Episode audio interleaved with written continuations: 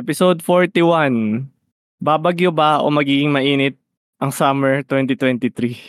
Welcome to Anime Angas Season 4.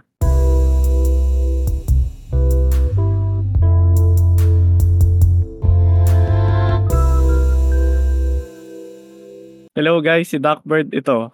Kasama si Gabriel Anime Reviews. Oh, Gabriel, welcome sa Anime Angas ulit. Okay naman. Nagkaroon na ako ng apelido ngayon. Dati si ano eh, Gabriel lang eh. Hindi ko na kamag-anak si Glock 9. So, naroon ka ng, oo nga eh. Dati Gabriel lang nung nag-guest ka dito, no? Parang last Ah. year na ba yun? Or hindi pa naman yata? Hindi ko na maalala kung kailan ka nag-guest eh. Months. Months, mga siguro close to one year na rin. Pa- baka hindi naman. Kasi di pa naman nakakaisang taon tong ano. Anime angas. So bagay, so, this year lang, lang. this year lang ba yun? Mga around January, February, ganun. Ah, ganun posible. Oo, mga yun. Yun na nga. Hindi ko na din tinatandaan kung ano yung episode number. Pero welcome back. Yun. Sa, sa mga nakikinig nga pala, in-invite ko si Gabriel dito sa episode na to kasi pag-uusapan namin yung mga papanoorin naming anime this summer 2023. Nung una kasi naghahanap pa ako ng mga volunteers pero walang may gusto. So, sinadya ko nang sabihan si Gabriel na ikaw na dito. Buti pumayag ka. Ayos lang Kasi- eh. Manonood lang din ako ng mga anime this season eh. Kung- Kumbaga parang ano na eh. Tawag dito. Parang ano tawag dito sa ganun. Mandatory na sa sarili ko na manood ng mga anime this season. Mm. So, sakto. Sumakto lang nga din. Kasi sakto, ah nag, nag-release na kasi mga first episodes ng mga anime. Baka nga iba second na eh, no? During recording natin ngayon. So, so ngayon nga pala guys, kasi dati ginagawa din namin sa Anime Angas tong gantong format na parang pinag-uusapan namin yung anticipated anime namin next season. Pero ngayon, tinry ko baguhin kasi nakalabas na yung episode 1. So, ang sabi ko kay Gabriel, manood ka muna ng isang episode. Tapos doon natin pag-usapan kung ano yung mga papanoorin natin this season para mas maganda. Hindi yung nanguhul. Dati kasi parang hinuhulaan lang namin kung ano yung kwento, ganun. Nung mga previous guest ko. Pero ngayon, pinanood mo naman, di ba? Episode 1. Oo naman. Oo. Yun. Naka-ready, so naka-ready kami. Tsaka siguro spoilers na lang ng episode 1. Pero pag episode 1 kasi medyo ano lang naman yan eh, parang pilot episode, kwento-kwento lang. Pwede na din nating ikwento sa iba para para in case gusto din nilang panoorin yung anime na yun, ganun. I-share na lang natin. Share mo lang. So, ayun. That was last nga pala. Bago tayo mag-start, Gabriel, baka may gusto ko pa sabihin. Oo. um, ang gusto ko lang sabihin, gusto ko lang mag-rant. Pwede ba mag-rant? Ba't may rant ka kagad? Ano yan? Hindi, ano lang kasi, di ba, may, dapat magre-record tayo ng mga ah, 9 o'clock, ganyan. Mm. So, hindi kumain, kumain kasi ako dun sa summer dito sa may amin. Ng, kasi yung ano ko sa akin, order kami ng ano, ng parang inasal. Eh di, in-expect ko mga ano lang 15 minutes. Inabot kami ng 1 hour, kakain tayo ng ano, ng food. Mm. Tapos, okay pa sana kung ano eh, kung ano eh, kung wala Gordon Ramsay yung sarap eh. Yung, alam mo yung pagkain mo, gusto mo lang umiyak sa ines kasi ano, dugo-dugo pa yung loob, ganyan. Kaya na nalito record natin eh.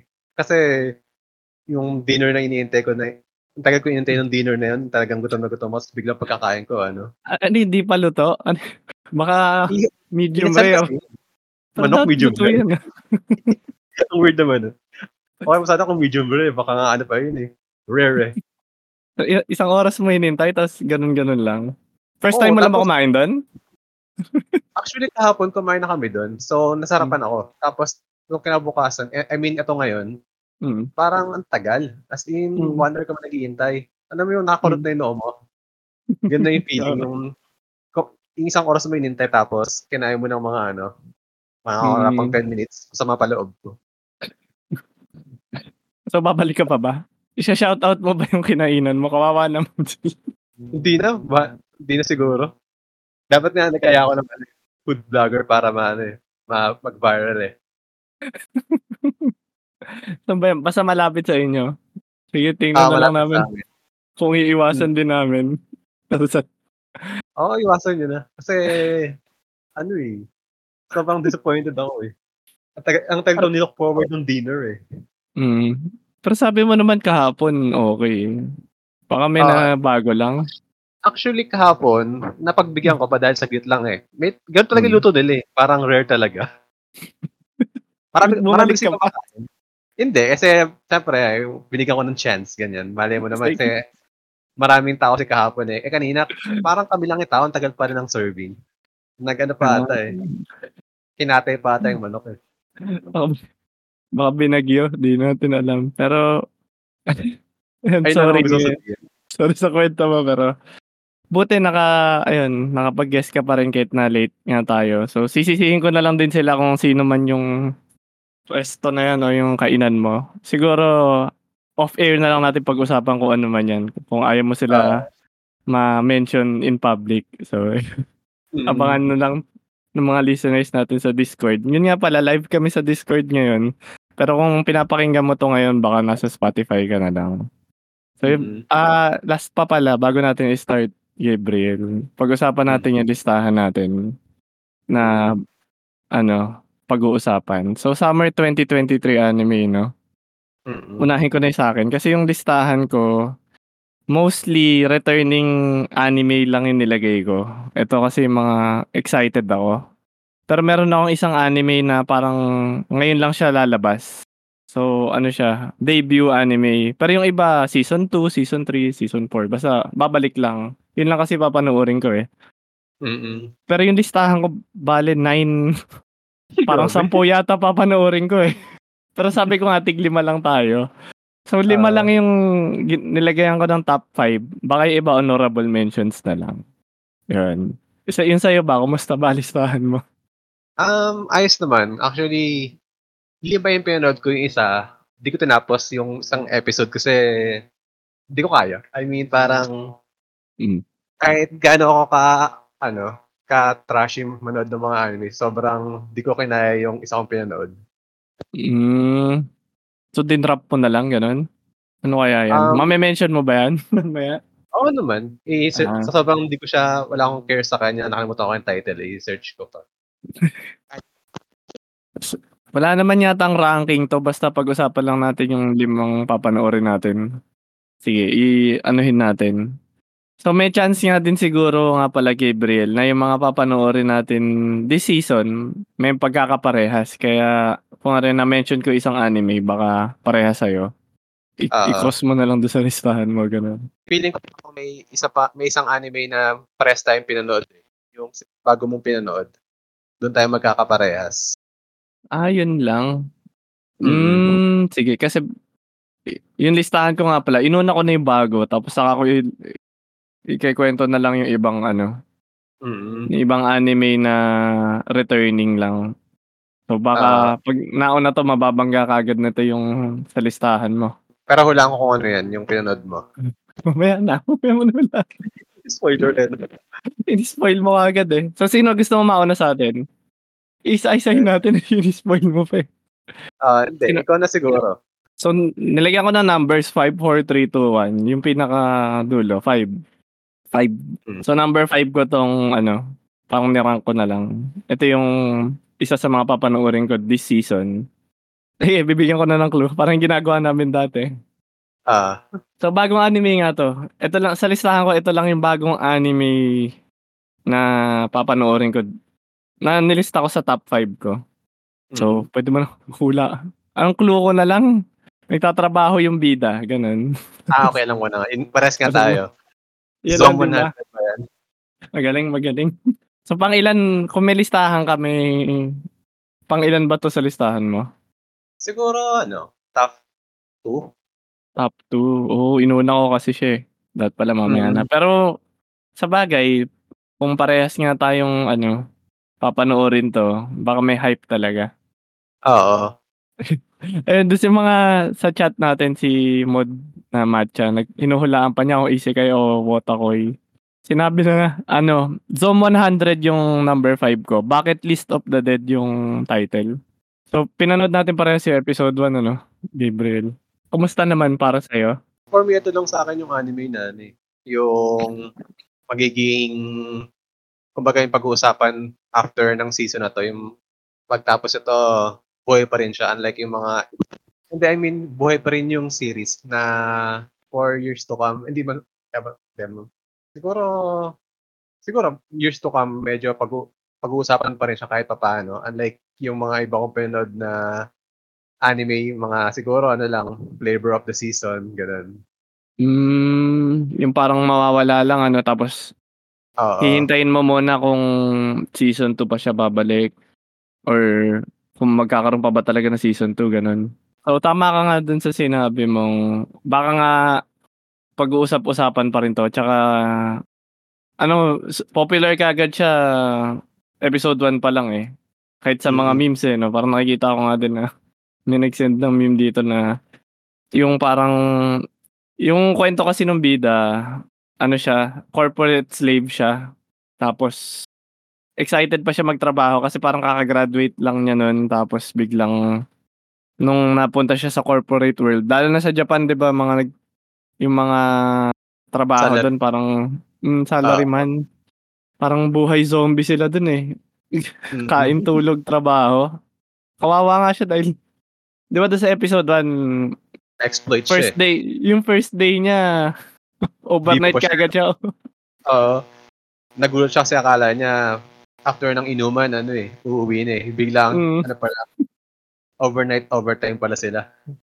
Hindi pala siya makaka hindi na siya makakauwi ng bahay niya, magtatrabaho na siya magtatrabaho. Parang doon sa episode na pinalabas Mm. parang ilang days siyang hindi nakauwi dahil ano, isang diretso yung ano nila, pasok.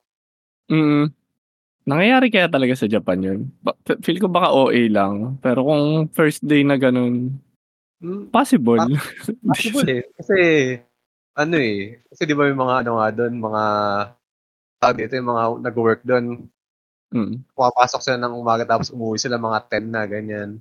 Tapos Mm. gano'n na yung routine nila everyday. Kaya sila na NTR. Charot di ano. Mhm. Kaya ano, yun, Hindi, parang hindi. yung nagiging NTR, nagiging ano, ang tawag dito yung hikikomori, yung parang shot in. Ay, Ba ay, hindi naman. hindi naman yung yun. Ang Ano? hikikomori, di ba yung nag-aano, yung nag, parang shot in. Kasi mga salaryman, Oo. di ba, ano sila, yun nga, yun lang yung buhay nila na pagpasok ng work. Tapos, like, sa Japan nata kasi parang record yung ano eh, late Mm. night na ano, yung mga inuman, ganyan. Kasi Mm. kasama sa ano nila yun, sa Okay. part ng work. Oo, parang bawat ano nga nila, inom kaagad sila eh. Mahilig nga sila mag-beer gabi-gabi doon. Kahit Mm. kain lang. Hindi, kaya ko lang nasabi yun sa shot-in kasi yung sa part dun sa may kwento, dun sa episode 1, di ba parang naging shot-in din siya nung nanonood siya. Ayaw na niyang pumasok ng trabaho. Ah, Pero hindi nga. Hindi na mm. niya nililinis kasi yung kwarto niya eh. O, wala na siyang time kasi ano eh, yung, Mm. ang nakakita ko lang ng interpretation doon kasi ano, parang wala na siyang time para sa sarili niya na ah, yung time na ililinis niya, i-nanood din lang niya ng mga, parang nanood ng mga Netflix ganyan para may ano siya, malibang, may divert yung ano niya. Mm. So yun, kawawa nga. At saka, ah, full of life pa siya nung una eh, no? Tapos biglang, Mm. three, after three years yata Lahat siyang na-stuck doon. Lahat naman ba? Oo. Pero, Oo nga. Nakarelate ba? Nagka-graduate? mm, parang ano eh, pagka-graduate mo, kala mo ano eh, Mukhang pera? ng- hindi, magbubukas sa'yo ang mundo na ano eh, parang with ano, with open arms, ganyan. So biglang ma-realize mo na ano, nasa reality ka na ano. Mm. Yung pala, magiging zombie ka na rin sa tunay na buhay. Oo, Live pwede mo ng siyang, ano, ano, eh. magiging parang metaphor na ano, na zombie ka na Mm. lang sa pag-work dahil ano, wala, parang dead inside ka na eh. Mm. Parang yun na nakikita ko metaphor sa ano eh, palabas na yun. And when, nag-chat dito si Prox, sarap daw pala maging student na lang, no? Oo, Mm. parang walang approve. Kasi nung estudyante ka, pinoproblema mo yung aral eh, no? Tapos hindi mo Oo. ine-expect na, parang gusto mo nang makatapos na lang. Mm-mm. Kasi pala, mas malala pa lang Oo. pag nagtatrabaho na. Eh, ganun talaga. Mm. Gusto mo bumalik na lang sa pagiging student naman. Mm. Pero uh, ganun talaga. So, pero yung dulo naman na tong ano, anime na to, Mm. na reveal na nagka-zombie apocalypse. So tulad siya ng mga anime na High School of the Dead, yung mga Basta yung mga nauusong kwento na zombie apocalypse. Mm. Nag-start na yung apocalypse. Tapos siya, bilang bida, ano, natuwa na siya dahil hindi na siya magtatrabaho. Pero, Yun yung parang plot twist dito eh, no, na instead na maano siya, matakot kasi may zombie, zombie apocalypse, parang nag-ano pa siya, nag, nag-brighten, nag-brighten up pa siya dahil ano, di na niya kailangan pumasok sa work. Parang nabuhayan siya. Kasi yung ano, kung mapansin mo yung sa ano niya, yung sa pagkaka-art style nung ano, nung anime, parang dun sa scene na yun, nagkaroon ng mga kulay-kulay eh. Kasi nagkaroon ng Mm. ano, kulay yung buhay niya. After Ah. so many, parang monochrome lang daw. Tsaka ang ganda ng art style or yung animation din na to. Kasi yung dugo-dugo nga dapat yun eh. Pero imbis na naging dugo, parang paint. Yung Parang niya. Hindi ko sure kung ano eh, kung parang design choice lang siya na tayo lang ba nakakita na rainbow siya or talagang yun talaga yung sa kanila talagang rainbow talaga yun. Baka sa point of view na rin niya siguro. Colorful Mm. na rin niya yun. Happy na siya eh. Oo. Kasi al- ang alam ko din yung bida na to, rugby player pa. Dati. Di ba Mm. parang sinasabi nga niyang malakas siya sa takbuhan. Oo. Napaisip nga ako dun kung paano siya magsusurvive sa zombie apocalypse kung corporate slave lang siya na ganun. Mm, Pero yung pala, ma- mm, nireveal na sports, mahilig din siya sa, sa sports nung Mm. ah, school days niya. sa banda una kasi 'di ba, yun nga parang minention na ano siya athletic siya nung nag-aaral siya. So parang binigyan agad siya ng ano eh, ng flat armor ganun para di siya agad mahabol ng mga zombie. Saka 'di ba Mm. may scene dito na Ayun, spoil natin yung ano, yung part na yung sa may crush niya. Sige lang, okay lang. Kasi first episode naman. So yun guys, medyo mini spoilers na lang din. Kung di nyo man napanood yung episode 1. Saka di naman ata importanteng character yun. Parang sinet up lang siya para Mm. maging ganun. Mm. Ayun. Kasi di ba meron siya dito ang ano, kumbaga crush niya sa office na kab- kabit nung ano, nung CEO. Mm. Then tapos, eh parang nagka-apocalypse na ganyan. Tapos, yun, parang gusto niya mag-confess, parang tinatapos niya yung ano niya eh. Kumbaga, isa sa isa ata sa mga bucket list niya siguro yun na maano, mag-confess siya tapos Mm. yung yung boss niya nakapag-resign siya ng maayos, bigla niyang inano. Oo. Pinuntahan pa niya sa bahay eh, no? Oo, yun nga. Yun tayo sa bahay. Kasi nakita niya doon yung boss niya tapos nag-resign siya ng ano, yung formal leave eh. Kahit Mm. yung boss niya zombie na. Oo. Baka, Then, tingin ko, mm. mm, yun na nga rin siguro isa sa mga bucket list na rin niya nun. Baka number one na yun. Ah, sige, tuloy mo. Tapos, Then, yun, na-meet niya yung girl, yung ano niya, yung parang crush niya. Tapos, akala mo ano pa eh, magiging, parang ano, Ah, yung mga night, may chance night pa. in shining armor. Oh, Mm. yung may chance. Yung pala, ano na, infected na si girl, ganun. Mm. Akala ko nga i-smash pa eh. Para ano eh. Iba Pero smash eh.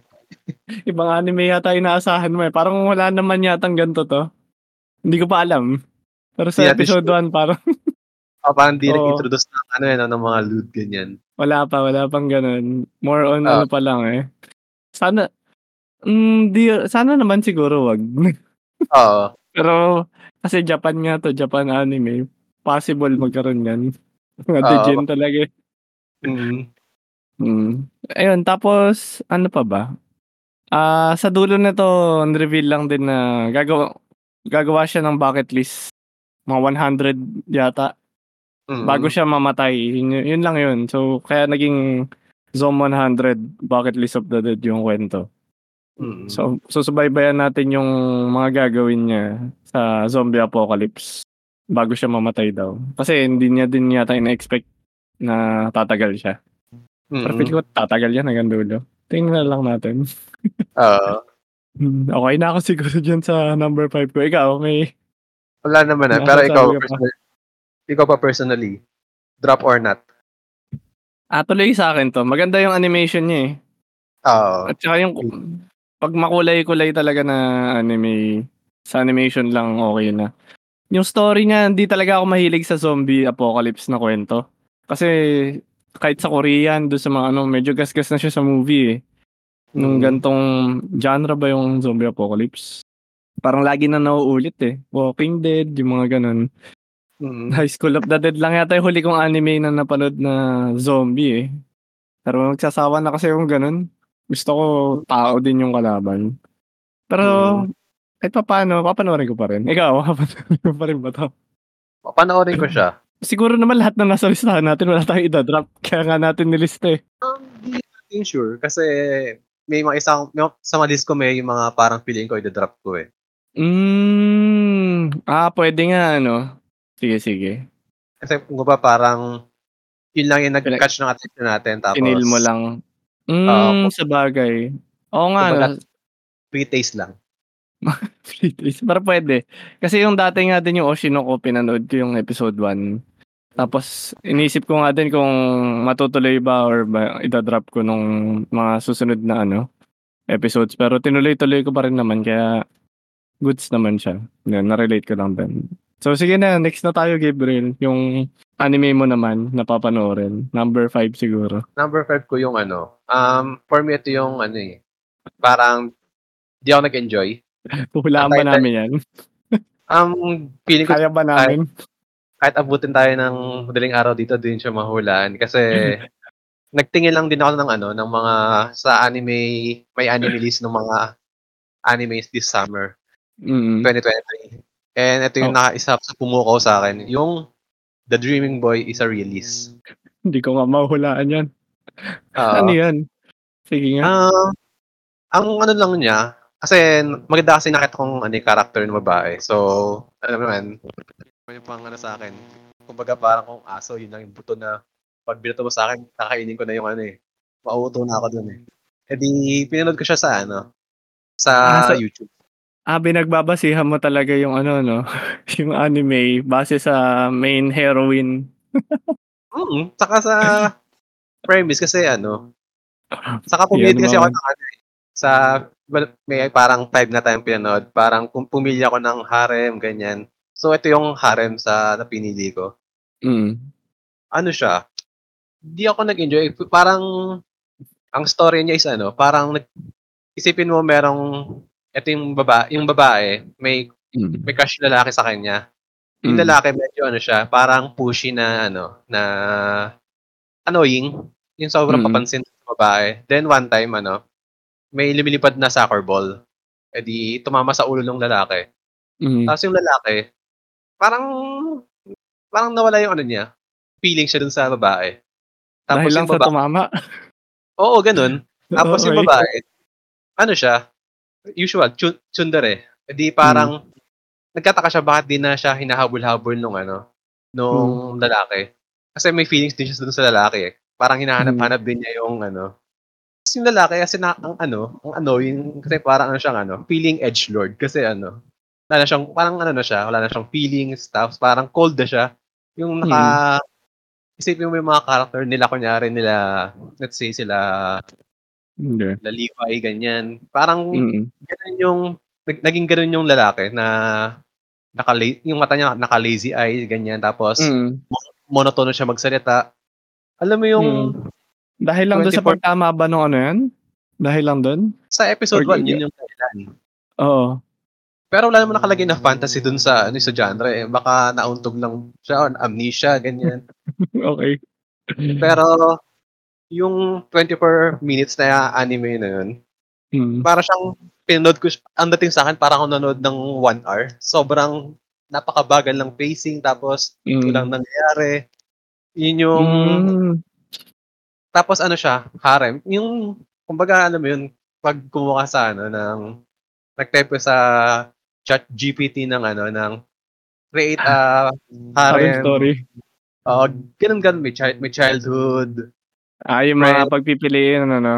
ah, tapos may loli, may, siguro meron din dyan, baka yung sister niya, ganyan. Tapos, Mm.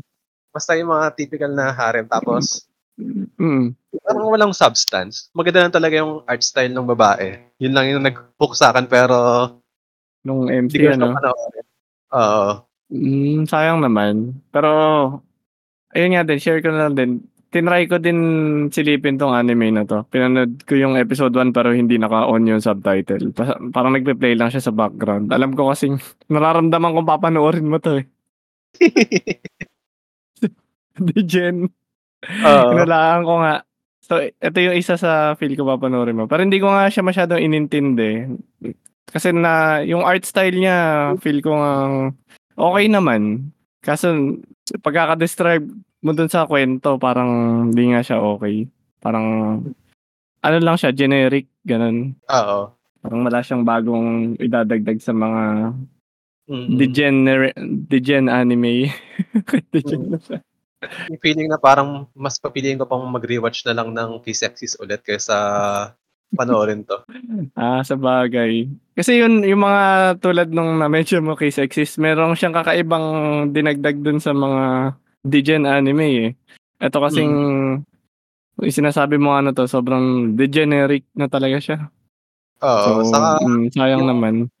yung male MC pa kasi ano eh. Parang parang feeling, feeling edgy.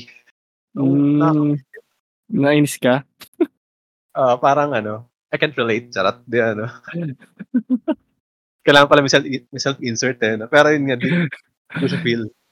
Wala, ganun din ata talaga sa mga anime minsan kapag syempre kapag pinapanood mo yung main character hindi minsan talaga hindi mo sinasadyang ini-insert mo na din yung sarili mo paano pag ikaw na yung nasa sapatos nung Yung bida, di ba parang ganun pero siguro ito nga hindi talaga Ang- maganda Oo. ang saving grace lang niya sa akin is yung ano, yung opening niya. Maganda. Opening song sino ba Ah. kumanta na to alala mo pa ba Hindi eh.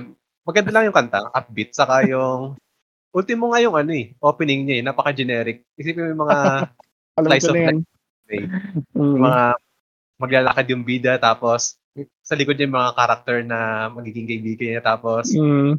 babae, tapos parang yung mga babae na hahabulin siya. Yung talagang Mm. ano, pang, feeling ko nga AI lang gumawa ng anime na to. Kawawa naman yung author na to, tsaka, tsaka mismo yung studio, lahat. Oo. Kawawa din kahit yung ano, yung artist na kumanta na to, kawawa talaga. Pero, maganda yung kanta, yung kanta maganda. mm, sige. Check na lang din namin kung ano yung kanta na yun. Sayang naman. So, para sa'yo, ano to? Drop na? Or tuloy pa Drop rin? na. Yung, nagtakagulat na ako yung pagtingin ko sa, ano tawag sa ganun, yung, yung umaanda kapag nanonood ka, yung sa ilalim. Parang bar. Yung ah time something, Ah. nakalimutan. Hindi ko din maisip eh. Pagtingin ko, nasa kalahati pa lang ako, pero parang isang oras na ako nakaupo. Hinihintay ko na siya matapos. Mm. Sayang naman.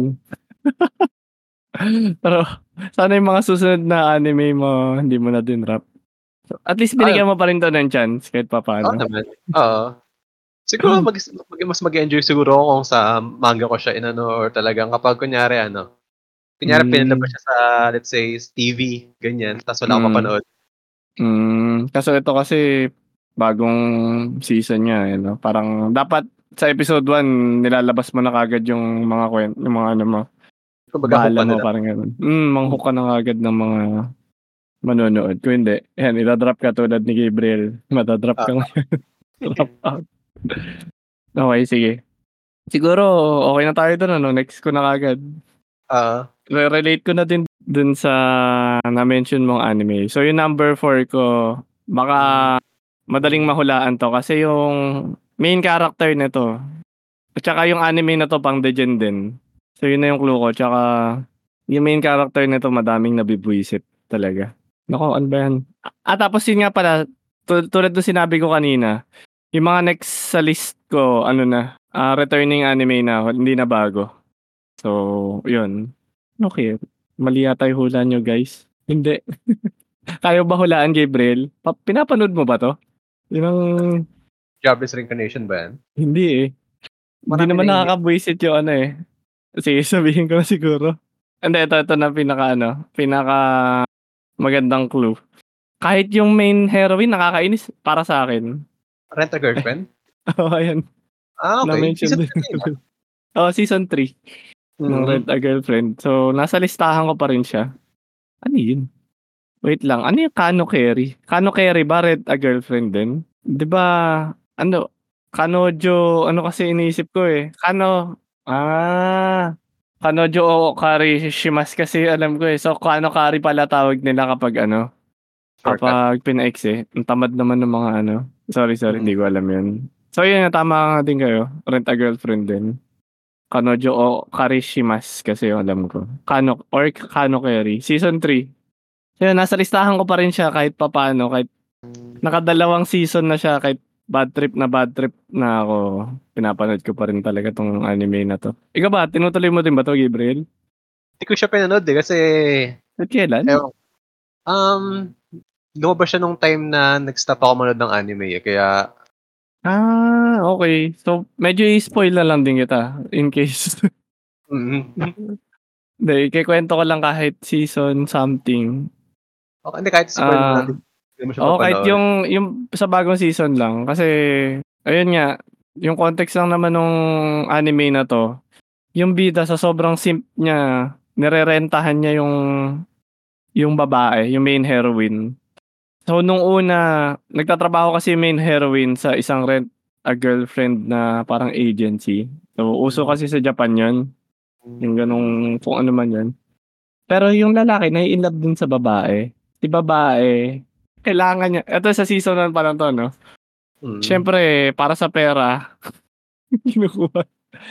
Nagpapanggap siyang girlfriend nun. Sa isang Mm. araw lang naman. Pero ang nangyari kasi, natuklasan sila nung mga lola nila na magkasama. So, kailangan nila magpanggap na mag-girlfriend talaga sa mga lola nila kasi nalulungkot sila na, ay, malulungkot daw yung mga lola na to kapag naghiwalay sila, ganun, ek-ek. O, saan corny? Hindi ko, hindi ko Parang- natitripan. Parang K-drama ng dating ah, parang plot pa ng My Girl yan. ah. Medyo. Pero parehas, parehas kasi lola nila yung ano, yung nakakaalam pa. Eh, syempre, Oo. kailangan nila magpanggap. Eh, kasi yung protagonist pa nito, ano nga, wala ka bang Ang background lupit. talaga na to? Kahit kailan? Na, nakikita ko siya sa mga meme, pero kasi ang dating sa anong MC Gens, napaka-loser. Kasi may mga nakikita ko dyan na ano, yung mga manga Oo. panels na ano, parang yung mga visualize niya, parang Oo. Sobra.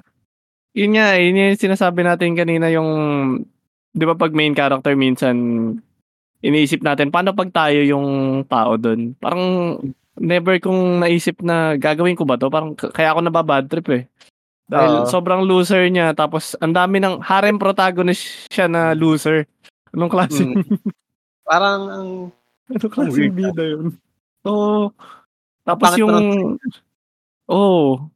Pero di ko alam kung yung author ba mismo nilagay niya yung sarili niya dun sa character or ewan ko lang. Pero yun yung Siguro- nakaka-bad trip kasi. Mm, ano yun?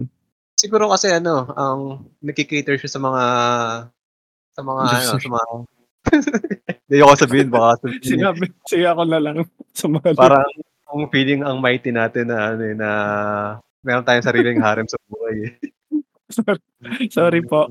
Oo. pero Sorry kung, po guys. kung yun talaga yung target demographic niya, baka maraming pero maraming buibi ng mga ganyan, so baka maraming mga losers. Naman, Ayaw niya Pero- sabihin. Oo. ganun. Pero nag-enjoy, Siguro- nag-enjoy siguro sila. Mm, hindi, ako nga, kahit napabad trip ako, pinapanood ko pa rin siya. Kasi maganda pa rin naman kasi yung art, at saka yung mga, yung mga Eh, hate watch. Siguro. Hindi, yung, yung main character lang kasi nakakainis eh, pero yung mga babae naman okay lang. Hindi Mm. Pero maganda yung character design sila, pangalan. Mm, Si sobra. Sato? Yan ba yan? Ay, hindi pala. Ah, Ano pala yun? Si- Sa Love is War pala yata. Hindi, mali yata. Nakalimut. Mabilis na ako makalimot ng names ng characters ngayon eh. Pero lahat ng characters naman maganda naman yung design Ayos lalo ng mga babae. Legend. Na may, na may ribbon. And si Roka lang naalala ko eh. Yan. Mm. si Roka yung blue na babae. Pero yung ibang characters okay lang din. Kasi main heroine, di ko din trip eh. Kasi parang pinaparahan na niya masyado yung bida eh. Oo. Tapos, ewan ko. Sige, kung masaya kayo dyan. Hindi na siya gumawa ng OnlyFans, no? Yun nga, ewan ko. Basta, masakit ulo ko. Lalo na, eto din, share ko na din. Nung season 3, etong first episode yung pinanood ko. Ang problema nila ngayon, gusto kasi mag-artista nung main heroine. Tapos, ang tutulungan siya nung bida. Para gumawa ng movie. Tapos yung movie na gagawin nila, crowdfunding pa. So parang OnlyFans nga. Ah, akala, Tapos akala yung- ko ano, si inalaki pa yung gagastos ng lahat para makapag-produce ng film. Hindi yung- naman. Hindi, pero ang laki din nung magbibigay din siya ng malaking pera para ma-produce yung film na Siguro- gusto kasi mag-artista ng babae. Siguro pag tinet mo yung loser sa Google, picture niya lalabas na. Ewan ko din. Pero ayun na nga yung buong season. Feel ko yun na yung magiging kwentong ngayong season na to. So sumasakit ulo ko nung pinapanood ko to. Pero may Oo. saving grace naman kasi sa season ngayon, merong bagong character din na pinakilala na babae. So maganda naman yung design niya. Yun na lang Mm. siguro yung nilook forward ko. Pero yung kwento nung dalawa, nung babae at lalaki, sobrang bad trip talaga ako dyan. Hindi ko, hindi ko gets ba't pinapanood ko. Hate nga din siguro. Love hate. Yun na lang. Pero hindi ko na masyadong i-spoil. Basta bad trip ako kay sa main character si Kazuma. Uh, Mm. Siguro naman yung ibang nakapanood din na to, bad trip din. Ayoko lang din kasi yung feeling na baka yung nung una ko kasi pinanood to, iniisip ko yung generation ba ngayon ganito na mag-isip na ano kung main character sila kasi parang baka ma maging ito yung pagbabasihan nila eh. Kasi yung mga main characters natin dati na ina-idol Oo. ano eh, parang nakaka-relate tayo ganun. So baka yung generation ngayon gusto nila maging simp. Doon lang ako naiinis eh. Mm. Doon lang yung bad trip ko. Pero kung hindi naman sila nakaka-relate, okay lang. Kasi isipin mo yung mga rom-com na pinanood natin dati. Kahit yung kahit hindi naman Ang- dati kasi Kahit kahit sila, ano, iba lang. For example lang Sino sila ano, si kung kung dati si let's say sila kung familiar yung mga listeners mo na mga ka-age ko, Hmm. sila sila Kyohei. Sila Kyohei ng Yamato no Teshiko, si Kei Hmm. Takashima ng Special A, si Tamahome ng Fushigi Yugi. Yung mga ganun ka-cool na protagonist na gusto mong maging ganun. Like, or si ano, si si ano pa nito, si Lelouch. Yung mga ganung character ba? Yung gagawin, yung gagawin mong ano, gagawin mong ano, parang personality. Kumbaga sa mga, Mm. di ba, yung mga babae ngayon, ang ginagawang personality dati si Wednesday ng ano, ng Wednesday. Ta- tayo mga lalaki, ang Hmm. personality natin si ano eh, si Erin Yega. Oo. si Erin pa talaga yun. No? Mm. Pero dadag, dadagdagan ko din yung listahan mo. Yung sa Kaichua Maid Sama dati. Napanood Ah, mo ba okay. yun? Oh, Ayun si yung main character doon na lalaki. Takumi Yun talaga sobrang Mm. Takumi ba yun? 'Di ba? Sobrang kahit alam mong fictional siya, parang gusto mong maging ganong lalaki, eh, no? Oo. Yun. Ang lapit eh, yun lang. Pero ongoing, nagiging parang nanonormalize na yung mga karakter ng kagaya nung sa ano, sa Miss Nagatoro, sa ano, pangalan ng isa. ah, yung mga mga binubog. Oo, Oo. wala eh. Ata- kasi Dejun. yung mga gusto magpa-step on me, mga ganyan. Mm. Oh, baka yun yung trend talaga ngayon. Sana mapalitan ulit. Pero nauso nga. Kasi that mga giga chad na lang yung mga ano natin. Mm, dapat Dapat giga chad yung mga main character. Mm, gusto ko kung popular man yung anime, Giga Chad nga sila, hindi yung sobrang beta ba? Ano ba tawag sa ewan ko, male? Sige, hindi ko Ang hina nila eh. So, galing-galingan na lang nila. So, yun. Oo. Pero papanoorin ko pa rin to season 3 ng Rent a Girlfriend. Ina-expect ko may character development tong bida na to na kahit wala, okay lang. Basta yung mga yung harem, okay lang din. So, yun lang. Yun na yung number 4 ko. Um, Mm. Ikaw, Gabriel, kung may dadagdag ka pa or yung next mo na. Siguro yung next ko na. Okay, Ang- number 4 mo. Ito naman yung pinasok ko sa ano, sa siyempre, di mo walang ano, seasonal anime pag walang isekai. Wow. Supposed, Ano kaya to? supposed to be dapat to panoorin ko yung ano, vending machine. Eh, wala akong makita, Mm. wala, wala, wala akong makitang legal ways para panoorin. So, nagsettle lang ako dito sa ano, anime ng title is Am I Actually the Strongest? Ano yan? Tungkol naman saan yan? Um, actually, ano siya eh. Um, nag-start yung kwento niyan, ano siya. Siyempre, parang ano siya, NEET. Eh, N-E-E-T. Then, kausap niya yung parang ano, yung siguro goddess, ganyan. Kumbaga typical start ng mga isekai. Then, binigyan siya ng chance para ma-reincarnate top na ano, mga common cliche ng isekai na maging OP.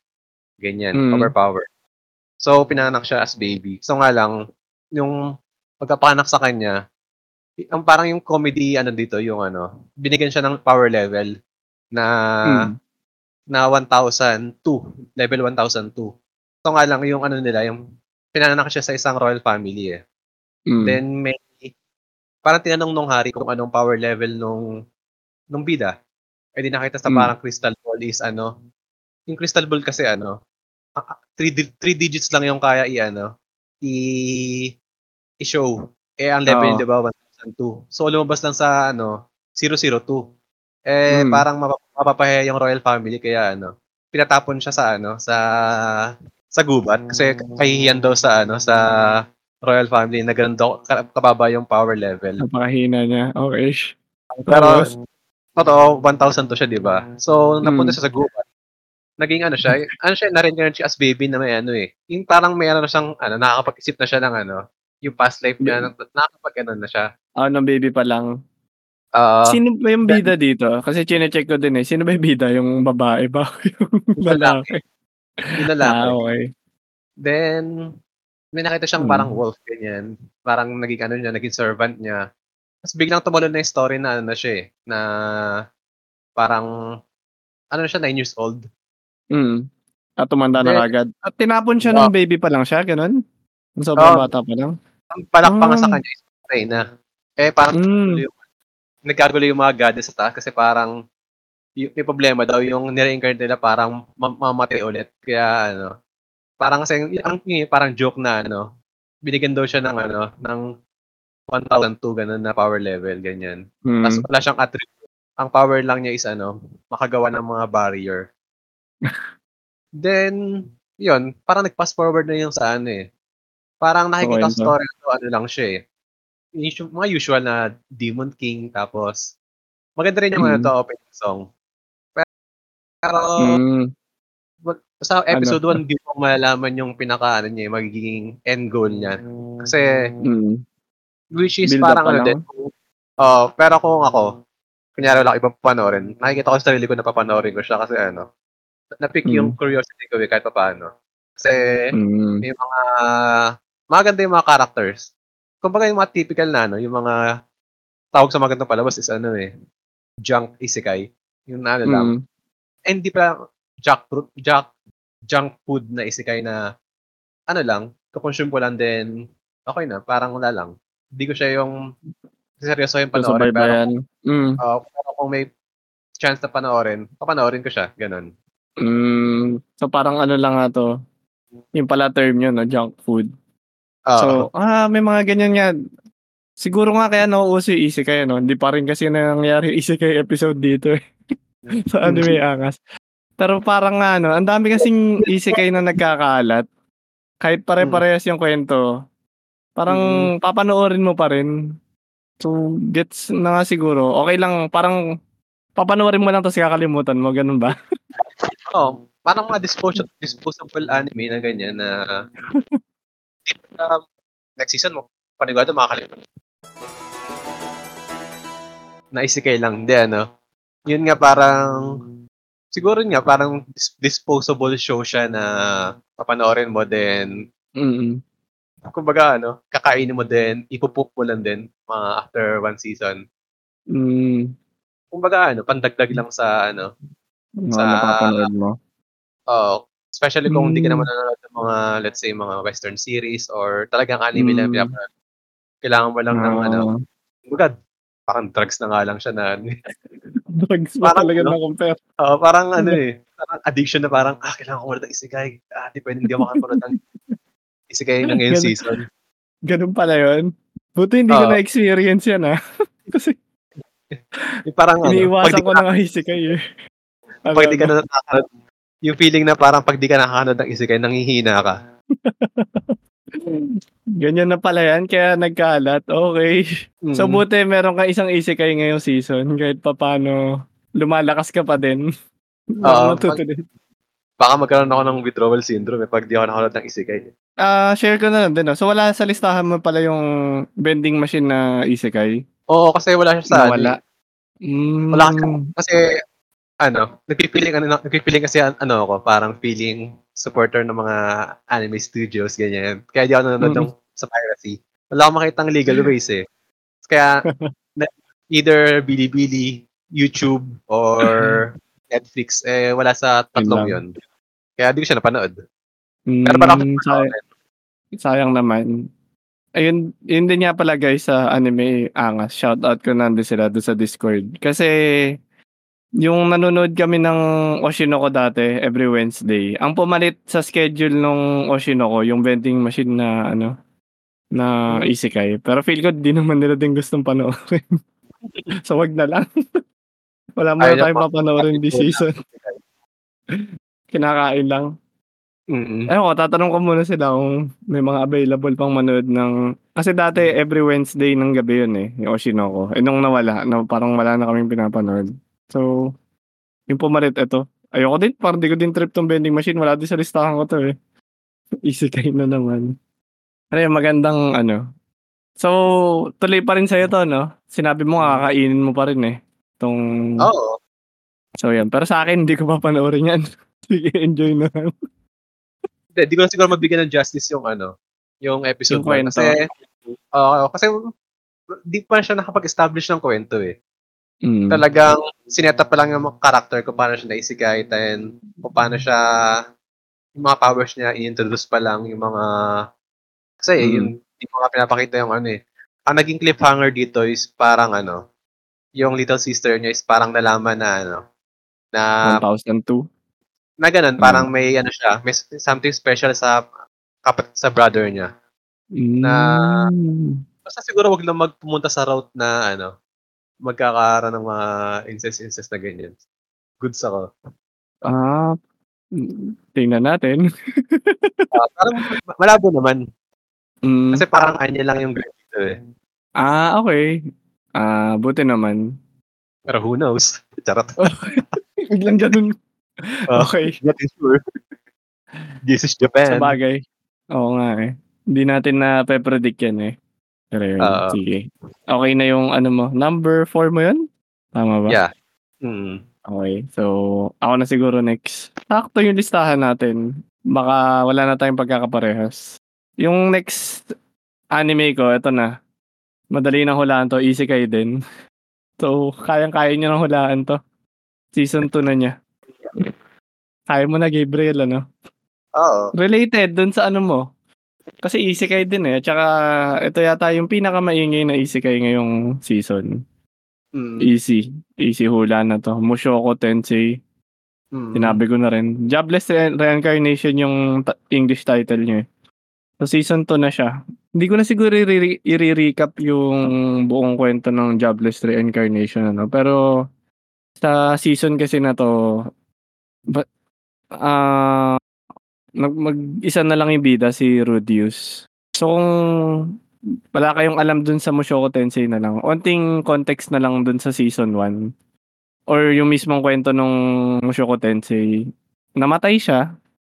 Tapos, na-reincarnate siya. Yun lang naman yan. Pero, pero yung bida kasi dito, nagsimula sa baby, tapos tumanda, tapos may magic. Yun lang naman ang ano dito. Kailangan yung malaman. Tapos yung whole story nung Mushoku Tensei kasi, malakas siyang bata na may kapangyarihan. Pero, hindi dun yung naging prob- yung conflict ng kwento. Ang conflict, parang okay lang yung buhay nila. May pamilya siya, may kapatid. Basta ganun na lang. Biglang na-transport sila sa malayong kung ano-anong lugar na. Nagkahiwalay-hiwalay sila. Yun yung pinaka-problema nung Mushoku Tensei. At yun yung tinatry nilang isolve kung bakit nangyari yon kung bakit anong nag-cause nun, parang ganun. Yun yung problema ng season 1. Sa season 2, ah spoilers na lang guys ng episode 1. Heartbroken ang bida natin. yun lang. Yun lang, mini spoilers lang. So, sa episode 1 lang na to, kailangan lang niya mag-move on kasi masakit daw yung puso niya sa nangyari nung season 1. So, feel ko naman kaya niya mag-move on. Bata pa naman siya. Ang problema lang kasi dito, hindi na siya bata eh. Yung past life niya matanda naman siya eh. Pero, gulo niya eh. Siguro, ganun din siguro pag na-reincarnate ka, tapos bumalik ka sa pagkabata, baka bumabalik din yung ano mo, feelings mo na bata ka. Ikaw ba, Gabriel, kung ma-reincarnate ka ba na bata, feel mo magiging ganun ka rin? Akala ko tatanong mo kung may reincarnate ako sa bata, papatalo ako sa bata eh. Hindi ano. Ano? Pwede din ah, mamaya. um, siguro kasi ano, parang may may feelings naman tayo eh. So, kung ma- ma-heartbroken ka, ma-heartbroken ka eh, regardless naman kung anong age mo. eh. Pwede kang ma-heartbroken ng at the age of 30, 40, 50, ganyan. So, possible naman. Kumbaga, realistic naman siya. Mm. Yung feelings nga din talaga. eh. Tama naman. Mm. Pero yung next question ko nga siguro, kaya mo bang sagutin? Kasi yun nga, Alin? na-in love siya sa... Pero ka-age naman niya. Oo, Ka-age hindi. naman niya eh. Mm. Saka, ano na eh, kumbaga yun yung ano mo eh, parang bonus mo sa pagkaka-reincarnate mo eh. Alam ka naman, ano ka, parang naging ano ka, kaya na-reincarnate ka tapos naging 16 ka, alam ka naman hab- humanap ka ng mga age mo na 50, ganyan. Eh, siyempre, ano mo na, Mm. parang i-grab mo na yung opportunity. Saka, okay. Ano yun? y- yun na yun eh, parang ano eh, wala na siguro issue doon dahil ano eh, na-reincarnate ka na eh, ang ano lang, is tanda mo yung past life mo. Pero kung di mo siguro tanda, ganun din eh. Parang, Mm. Mapapal at mapapal ka din eh. Mm. Tsaka parang hin- sa akin din, din siya sobrang kaso. Lalo na nabuhay ka na, yun na yung buhay mo eh, yung present life mo na yun eh. Hindi na din Oo. mahalaga yung past life mo na yun. Parang ano din yan, yung Oshinoko din naman, ganun, di ba? Reincarnate din siya na bumata Mm-mm. din siya. Oo, grab mo na, no? Oo. pero dito sa Grab- ano ah, sa, Mm.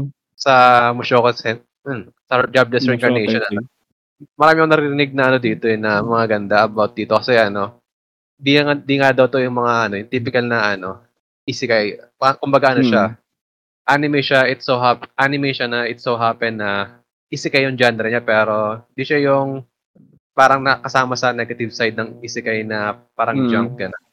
Kasi Oo.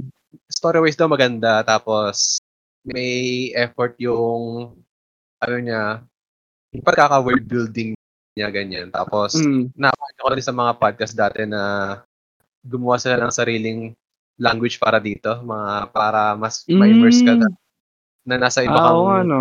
mundo talaga. May ko na napansin yun, ah. Hindi ko pinapansin yun, pero meron nga. Kasi may inaaral silang, basta kapag halima o pag beast, parang may ibang language nga. Mm. Parang, Yun- hindi ko na pinapansin yun, eh. mm Saka kasi ano eh, yun nga, eh, parang doon mo makita yung effort ng story eh, kasi sabi mo Mm. gagawa ka ng ibang salita para map- mapatunayan na ibang na to, ibang, let's say, kunyari kung devil yun, edi, alam Hmm. naman, Japanese, Nihongo din yung language yun. Siyempre, kailangan may ibang, ano yun, Mm. bahay, ganyan. Kaya parang Kasi mas, diba, diba sa ibang anime nga, minsan kahit English, Amerikano na, Japanese pa rin magsalita. uh, hello, how are you? Pero maganda nga yung effort na tong anime na to. Pero ba, yun, yun na lang siguro tanong ko sa'yo, Gabriel. Ba't di mo pa pinapanood to kung... Well, Then, nauna kasi ako ng ano eh, nung, ng ano nga, na, nakibanwagon ako sa hate niya dati eh, na parang Mm, ang immoral daw nung ano, nung character kasi ano siya eh, parang hindi siguro kasi yung ano siya nakita ko may, may mga scene na may parang ano siya panty sa mukha nung baby siya Mm. tapos may siyang mang mang ano mang kuha yata ng mga undies ganyan. mm, Parang feeling ko kaya naman niya mag-survive as a anime kung kahit wala yung mga ganun. Pero hindi yan ba't kailangan palagay ng ganun kasi tignan mo yung mga shoes. Oo. kasi yung May mga shows- Oo naman. Ano ba sabi? Ano tanong mo? Bakit naglalagay ng ganun? Sabi ko para sa'yo. Tapos sabi mo, oo. Hindi, baliw. Ano? siguro, ano, kung papanorin mo siya as ano, kung hindi mo siya saseryoso ng panood kasi may mga palabas kasi ako na ano, Mm, ayoko na may mga fan service. service na mga ganun kasi Mm. nakakawala sa ano, sa wisyo. Parang ano Hmm. Like for example, yung mga ano niya, kagaya ng mga Attack on Titan na parang may Hmm, mga gets. Titan ta's at may mga Titan na nasa paligid parang guguna yung mundo. Iisipin ko pa ba yung mga ano, yung mga pag Yung mga panty. oo, tapos 'pag nasubsob ako papa diretso ako sa mga boobs gano'n. Parang ang weird. Parang di yun yung ano, nakaka-ano siya, nakaka-off. Hmm, gets.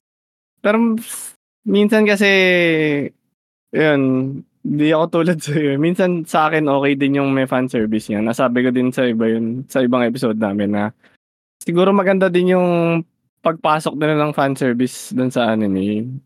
Ewan ko, ako nagandahan ako dun sa pagpasok nung fanservice dito sa ano, eh, sa Mushoku Tensei. Siguro ako lang din yung target audience niya. Baka degen talaga ako. Saka siguro ano, dahil di ko pa siya napapanood kaya nakakapag-judge pa ako. Pero kapag kasi marami na Hmm. marami na nag nagsasabi sa'kin na panoorin ko nga daw 'tong ano, Jobless Reincarnation Hmm. kasi maganda nga daw. Magugustuhan ko daw, ganyan. Eh, Hmm. naunahan ako ng mga ano, eh, ng mga Ng hate, oo, mga gano'n. internet trolls, eh. Kasi feel ko bigyan mo na lang ng chance. Sakto lang yung fanservice niya, eh. Parang bagay naman sa plot kung yung mga pasok ng gano'n. Hindi yung tipong fanservice na alam mo yung Pang-next oo, yung tipong nabubudol niya yung mga gano'n. Yung parang cliche na masyado yung fanservice, parang dinagdag lang. Ito, kulit lang talaga. Parang Mm. ugali na lang ng bida, gano'n. Oo, di di ka rin magfo-focus nga dun sa fanservice, eh. Masyado. Depende na lang Hmm. siguro kung ano ka, kung degen Oo. ka. Ako di ako nagpo-focus, eh. Di masyado. Grabe. Mm.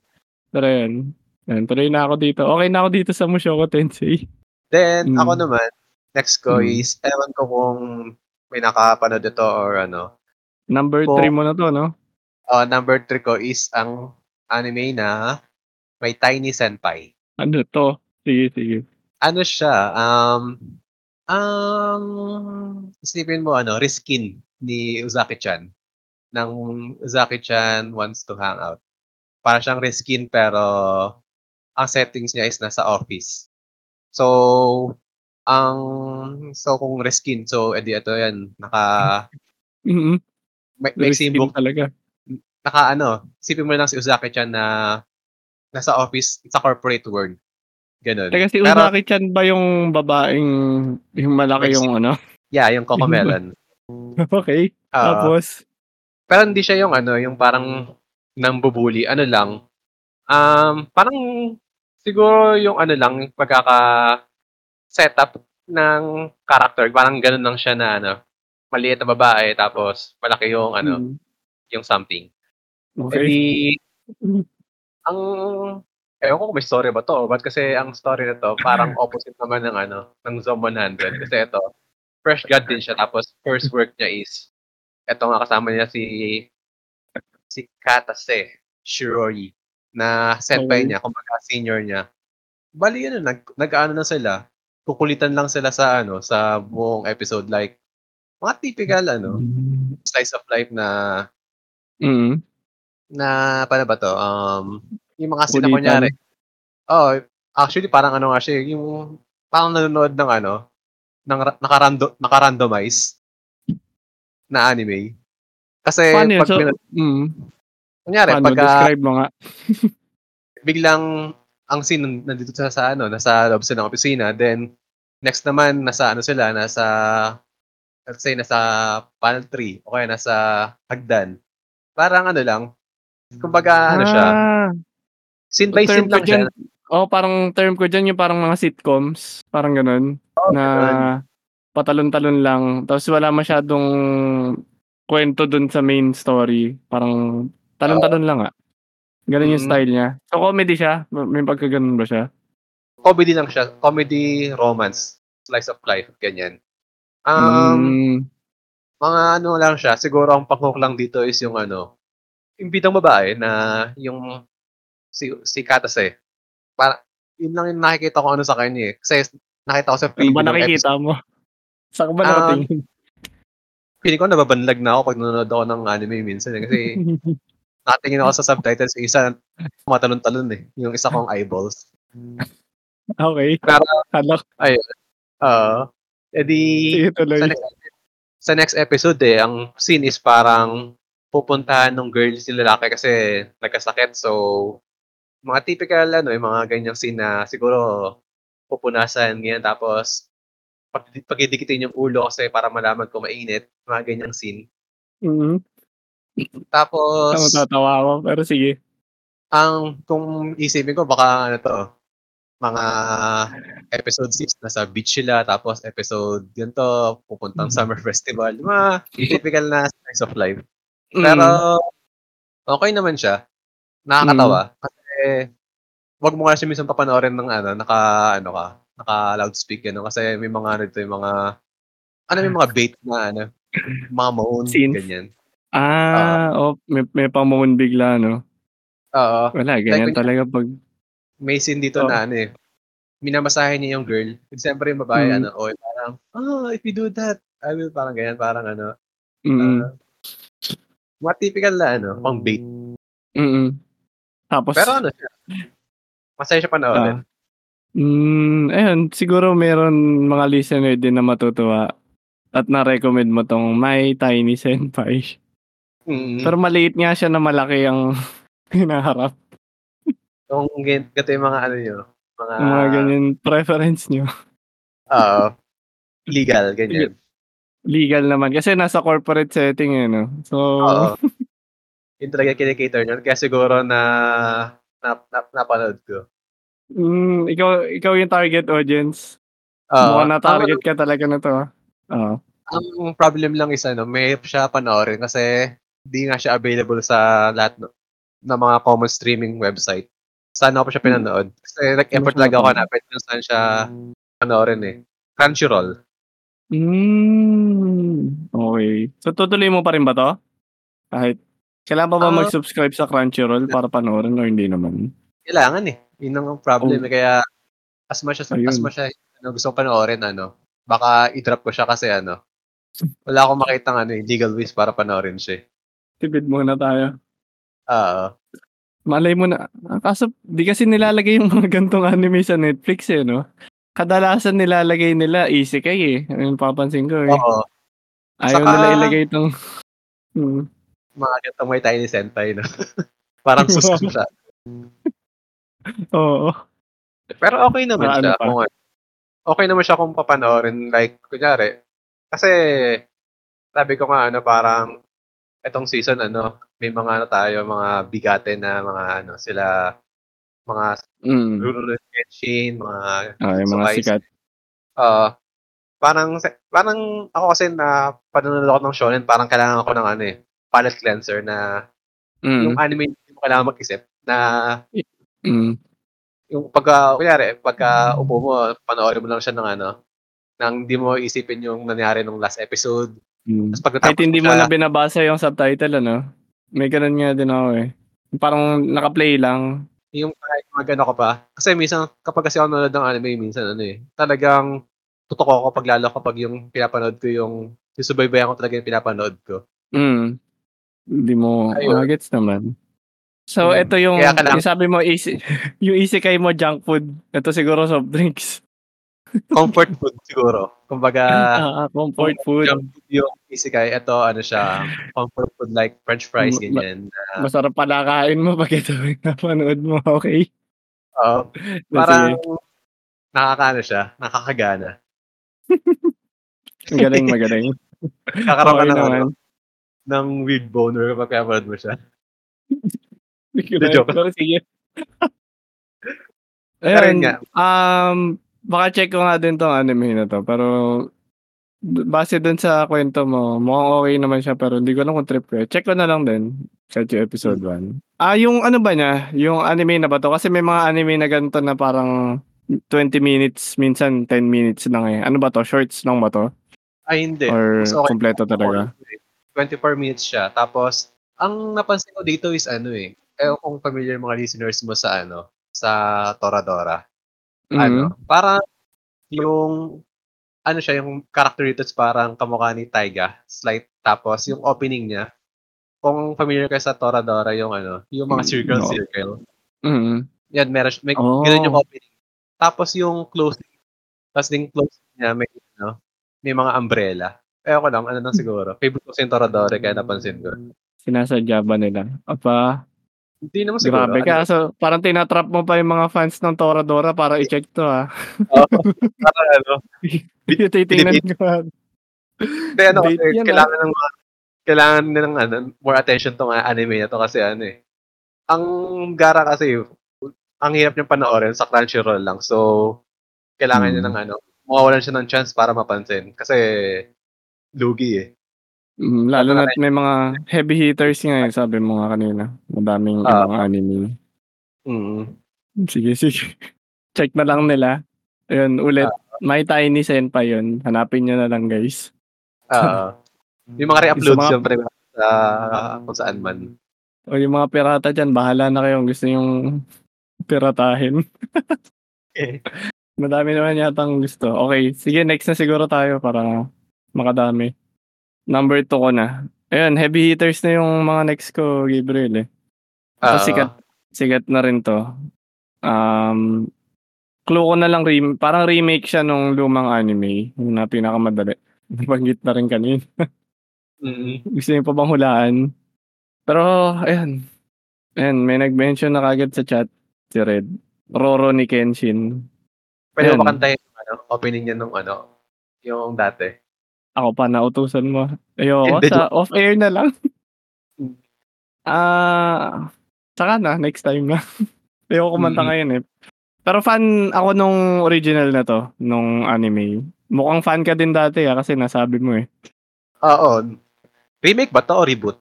Or what? Reboot, reboot. Ah, Reboot okay. ba tawag doon? So ulit siya sa episode 1. Hindi ba Hmm. remake na rin tawag doon? Oh, ganun din. Nagmamagaling lang ako.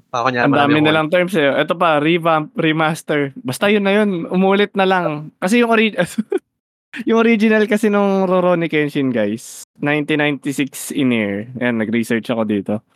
Tapos, ang tawag pa dito sa Pilipinas, Samurai X. Kasi may X siya sa mukha. So, Mm. alam ko popular ito sa ano eh. May history ka ba dito sa Samurai X? Gabriel Ah. dati? Pinapanood mo ba to? Naalala ko siya nung pinapalabas siya sa mahal sa age ko dito ah. Yung ano, Studio 23. Gusto ko, sasabihin ko nga din eh. Pero ikaw na lang ilalaglag ko. Oo. Ah, Okay. To, nung pinapanood mo ba to, Gabriel, English pa? ah, oo. Parang ganun, English. Mga, ano pa yun, mga early 2000. Sige, ikaw na lang ilalaglag ko. Pinapad ko pa siya dito yung ano, favorite ko tong arc yung kila, ano, kila Shishio, yung may mga benda-benda yung mukha. Kasi, Mm. Astig na astig ako dun sa mga, ano, sa mga Hidden Mitsurugi, mga ganun, mga, ano, mga ganyan. Yung dati mga favorite, techniques eh, no?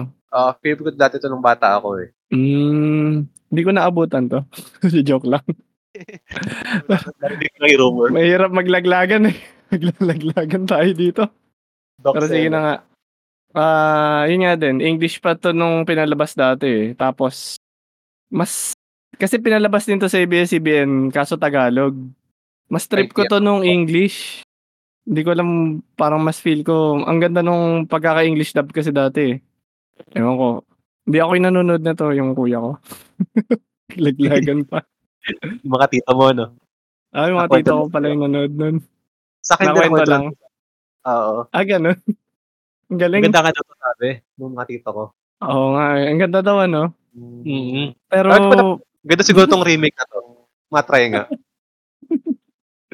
kasi ito yung first time natin may experience, eh, no? Kasi di natin napanood yung original, eh. Grabe. siguro, ang familiar ko lang yung ano, yung live action, pero itong anime hindi pa. Hindi ko alam yung anime pala to eh. Nagsisinungaling na. ang galing. Pero yun nga, ah, yung anime mo na bagay live action. Kasi live action, sobrang ganda nga din daw ng live action nung, nung Rurouni Kenshin, eh. Mm. Grabe to. Tatawa ako. Nagpapanggap pa eh. Pero anyway, sige, para para mapadali na lang yung usapan natin. Ah, maganda nga talaga yung original. Kaso nako-compare ko nung pinanood ko yung episode 1 nito, hindi mo wala to sa listahan mo no, Gabriel. Wala. Ito lang nung pinapanood ko yung episode 1 nitong 2023 remake, parang mas nagu na-imagine ko yung ang ganda pala nung original na anime.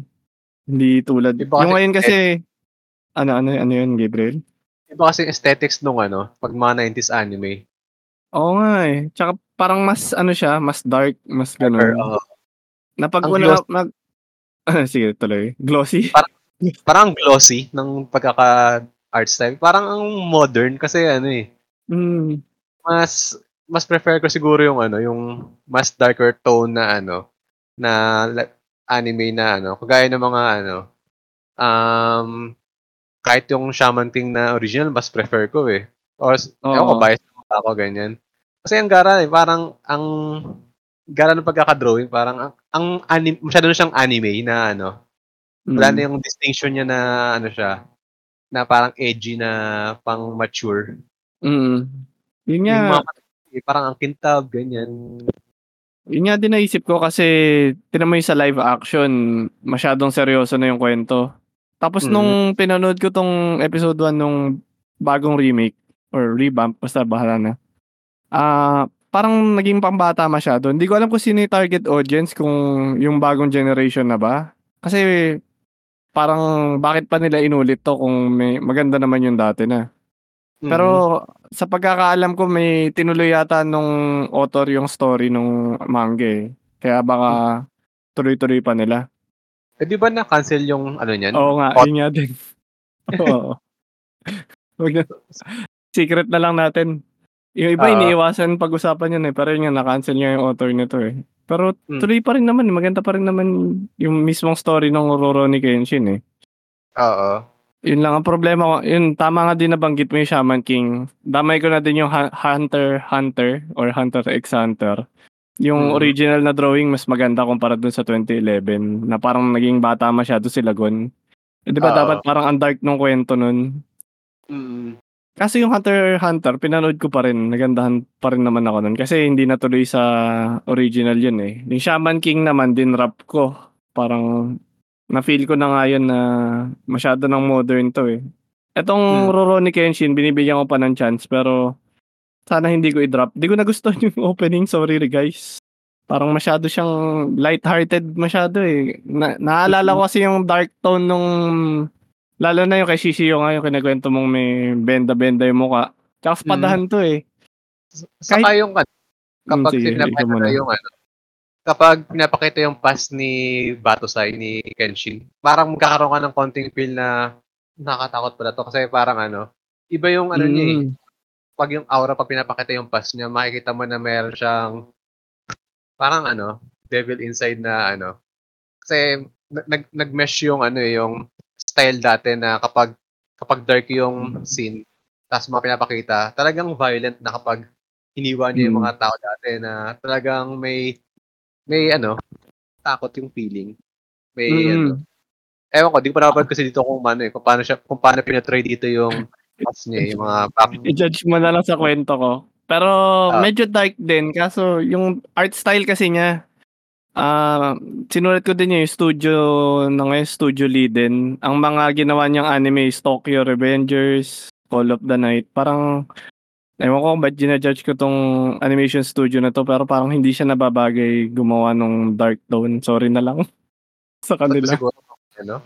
Ginudge ko pa eh. Oh, masyadong oh, kung mapa siguro baka kaya nilang gawing dark. Eh ang kulay kasi nung ano eh, parang happy masyado eh. Mm. Tsaka yung itsura nila Kenshin dun sa bago, parang naging bata na masyado. Kaya Oo. Ewan ko, bibigyan ko pa rin naman siya ng chance. Pero mas gusto ko pa rin yung Samurai X kasi ang edgy nun eh. yung pangalan pa lang, di ba? Hindi Oo. na nga, hindi na Rurouni Kenshin eh, Samurai X pa eh. Para pag tinanong, pag tinanong ka, nanonood ka ng anime? Oo, nanonood ako ng Samurai X. Parang ang, ang teenager na teen angst ng dating eh. Na Oo. pag sinabi Dragon Ball, eh, pambata. Hindi, Samurai X ang pinapanood ko.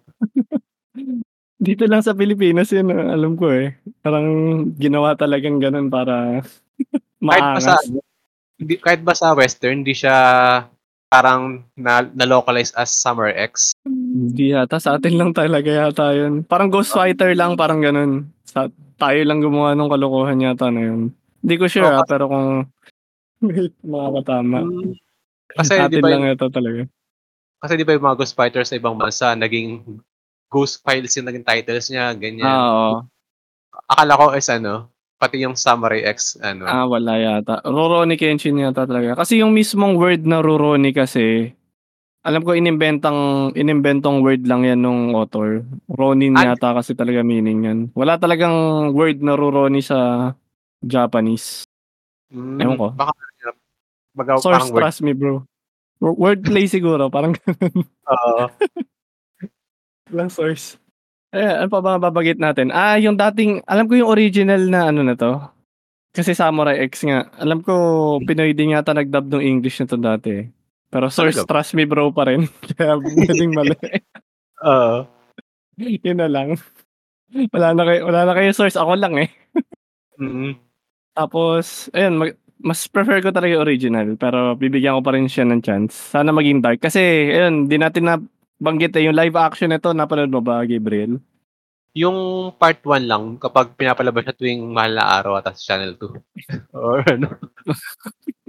Okay. Doon ko siya napanood. Pero yung mga sequel hindi. Pero, ito yung mga Kumusta live naman? action respectable naman na maganda kasi hindi mo siya isipin na galing siya sa anime eh. Kung Mm. panoorin mo siya ng standalone. Mm.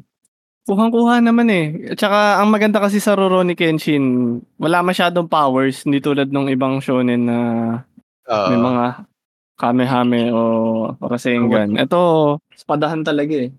Mm-mm. Akala ko nga dati Hidden Mitsurugi, Hidden Mitsurugi pala. Akala ko talaga ganun eh. Tapos, ang hirap i, i- ano, ano yun, Gabriel?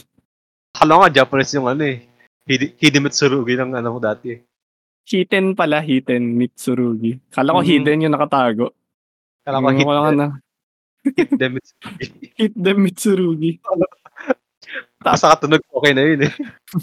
Last na, yung pinaka-iconic na espada niya, sobrang hirap ako i-pronounce. Sana kayanin ko, ano, the reverse edge sword. o yung, yung baliktad yung talim na espada. Sobrang hirap ako sabihin yun eh. Naalala Pero ko hindi yung daw meme, nakakapatay eh. Ano eh.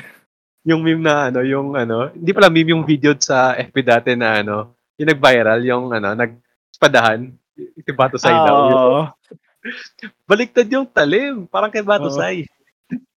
Isipin mo yung mga yun, napanood pa yung Ah. Samurai X dati, no? Parang Yun yung nakakaya. napapala, yun yung napapala ng mga na, nanonood ng mga edgy na Samurai X ang title kaya naging ganun sila pagtanda. So ano yun? Yun yung Wala na ano, ako. Ano, Gusto ko i-relate sa'yo, pero sige. Pero Ah. kasi napanood, hindi yung mga tito nating nakapanood ng Samurai X. Yun na Oo, lang. Huwag natin. hindi, hindi ko nga alam na anime pala yun eh. Oo nga eh. Live action lang tayo, no? Oo. Okay. But okay. nagkaroon, ng anime this season eh. Oo nga eh. Kaya ako nga pinanood eh. So, yun, Okay. na tayo. Magagaling. So, ayun, okay na ako sa Samurai X or Ru- Rurouni Kenshin sa Japan. Um, move on na tayo dyan bago pa bago pa lumala yung mga sabihin natin. mm Ay, next mo na, Gabriel. So, natama ko yung number 2 mo, no? Kanina. Number, ano, ano number ka na ba? Number 2 Ay, mo na eh. Ay, dapat yung ano, Zoom, ano, 100. Yung Mm, ano, kasi number 3 mo kanina, ah, yung My Tiny, ano da. So, yung number ah, 2, my zo- yung Zoom. So, wala ka na number 2. Nagkatamaan tayo eh. Number 1 mo na. um, tama ba? May, may may isa, yung may isa akong pinanood na hindi ko tinapos. Papadaanan ko lang ng mabilis. Ang singit Um, mo. O gusto mo ah, mamaya na lang sa honorable mentions. Ah, sige, sige. Number 1 na tayo. Last Ah. number 1 natin. Okay, sige. Ito yung pinaka, ano, siguro na-hype lang ako dahil maraming, ano, nag, parang kasi last season pa lang ata, nag, nilabas na yung trailer to, kaya nahook ako eh. Parang maganda ka ako to panigurado. Ito yung Okay, anime na, ah, ano title na to? Mahaba kasi. Wait lang. The girl, ano yung ano, may, glasses, wait lang. Kailangan bigyan ng title. The girl, Japanese title yan, ano? Ah, parang alam ko na. Nakita ko na. ang title, Na- bakit Number- Japanese Ayan. title eh. the girl with, ano, the girl, ah, wait lang. Eh, basahin ko siya sa Japanese. Suki na ako megane wo wasureta. Pero hindi ko alam yung mismong title niya sa English eh. Hindi, ito, i-search ko. And the girl I like, the girl I like forgot her glasses. Okay. So, bakit ito ang number one mo?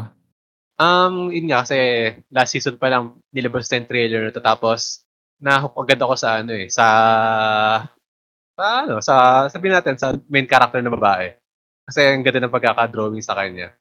Then yung ano pa, yung Mm. kasi ano ako, eh, sucker ako sa mga ano, eh, sa mga ganitong ano, romance na ano, slice of life, ganyan. Mm. So, ang story niya is ano, hmm, as in parang pinaka-literal title yung babae na crush niya is nakalimutan yung glasses niya. Mm. Ah, malabo kasi yung mata ba bidang babae, eh.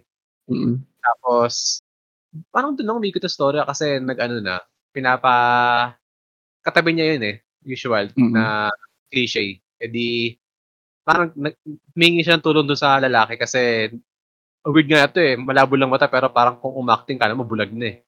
Kasi talagang wala siyang makita. Oo. Kaya kailangan Then niya ng assistance nung lalaki. Typical anime talaga, eh. Oo. Anime girls, okey. Eh, ano pa, ah, ang weird nito kasi ano, na nung sa closing credits ko lang sa sa sa closing credits ko lang nakita na ang gumawa pala nito is Square Enix. Kaya pala kako Hmm. ganito yung ano 'to, yung animation niya. Kasi parang Hmm. kumbaga context ang Square Enix yung mga nag-aano ata ng Final Fantasy, ma Mm. ayun. Napansin ko me medyo siya ano siya, eh, medyo 3D na 2D yung Mm. animation niya. Ah, so yung studio na 'to yun yung gumawa? Oo. Pero madami din silang ginagawang mga ganyang anime. Yung last ko napanood yung ano, eh, yung High Score Girl. Oh, yun So favorite ko yun. Yun, Square yun Enix din. yun, eh. Oo. So kaya Yun ganyan yung mga kuwento. Saka nung yun nga, parang siyang high school girl yung ano niya, style ng animation niya na para siyang 3D na 2D. Yung mga movements nila para siyang Mm. computerized. Ayun. Ah, so pa parang ganun 'to yung High Score Girl. So paki-check ko din pala 'to kasi pinanood ko yun. high school girl hindi siya kasi yung yung gumawa yung lang animation lang. Oo, yung Yung animation. Pero yung hindi favorite ko kasi high school girl pagkatanggol ko sa ano yun, eh. Yun yung anime na ano, eh, kapag may nagtanong sa'kin kung mere-recommend ka bang anime, lagi kong sinisingit kahit ano, eh, kunyari mag magtatanong sa Facebook na, "Recommend naman kayo Oo. ng magandang anime, mga action," ganyan. Da sisingit ko lagi na High School High Girl. Score Basta ma-ano, maikalat ko lang sa lahat na ano. Sa mundo. Feeling ko feeling ko ako lang nanonood dun, eh. Grabe nasingit na nasabi ko lang yan. Ikaw ba nag-mention nito? Kasi napanood ko nga rin nga pala 'to sa Netflix, yung High Score Girl. Puta na off topic tayo bigla, ah. Oo. Ikaw ba nag-mention feeling nun dito sa server? Kasi pinanood ko 'to, eh, nagandahan naman ako. Lagi. Lagi kong mini-mention yun kapag ano, nung kapag may pagka 'pag may opportunity lagi ko sinisingit, eh, yung High School Girl. Grabe. Lalayo tayo. Sige balik muna tayo dun sa main na ano. Pareho Pero lang na kay High Score Girl, guys. Try niyo na lang din. Ah, na-tangent ko na yung napakagandang High School Girl na available sa Netflix na Netflix original series. Ayun, may 24 episodes ata. Anyway, ano, yun nga ano, sa The Girl I Like Forgot Her Glasses. Um, ewan ko na na na-hook lang ako dahil maganda yung ano, eh, character niya. Saka yung ano niya, yung mata niya kasi ano, ang ganda ng pagkaka-drawing. Pero Hmm. Kasi walang salamin. Oo. Saka Di ko alam, eh. Yun lang kasi yung magandang ano, eh, parang Pili anime na nakita ko this season na kasi kailangan ko sa isang season is gano'n, eh, isang isekai, isang Mm. ganitong slice of life na school romance, saka yung isang anime na talagang mapanoorin ko para kumpleto yung season ko. Hmm. Kumbaga Ito yun. Oo. Para complete na yung meal mo, gano'n?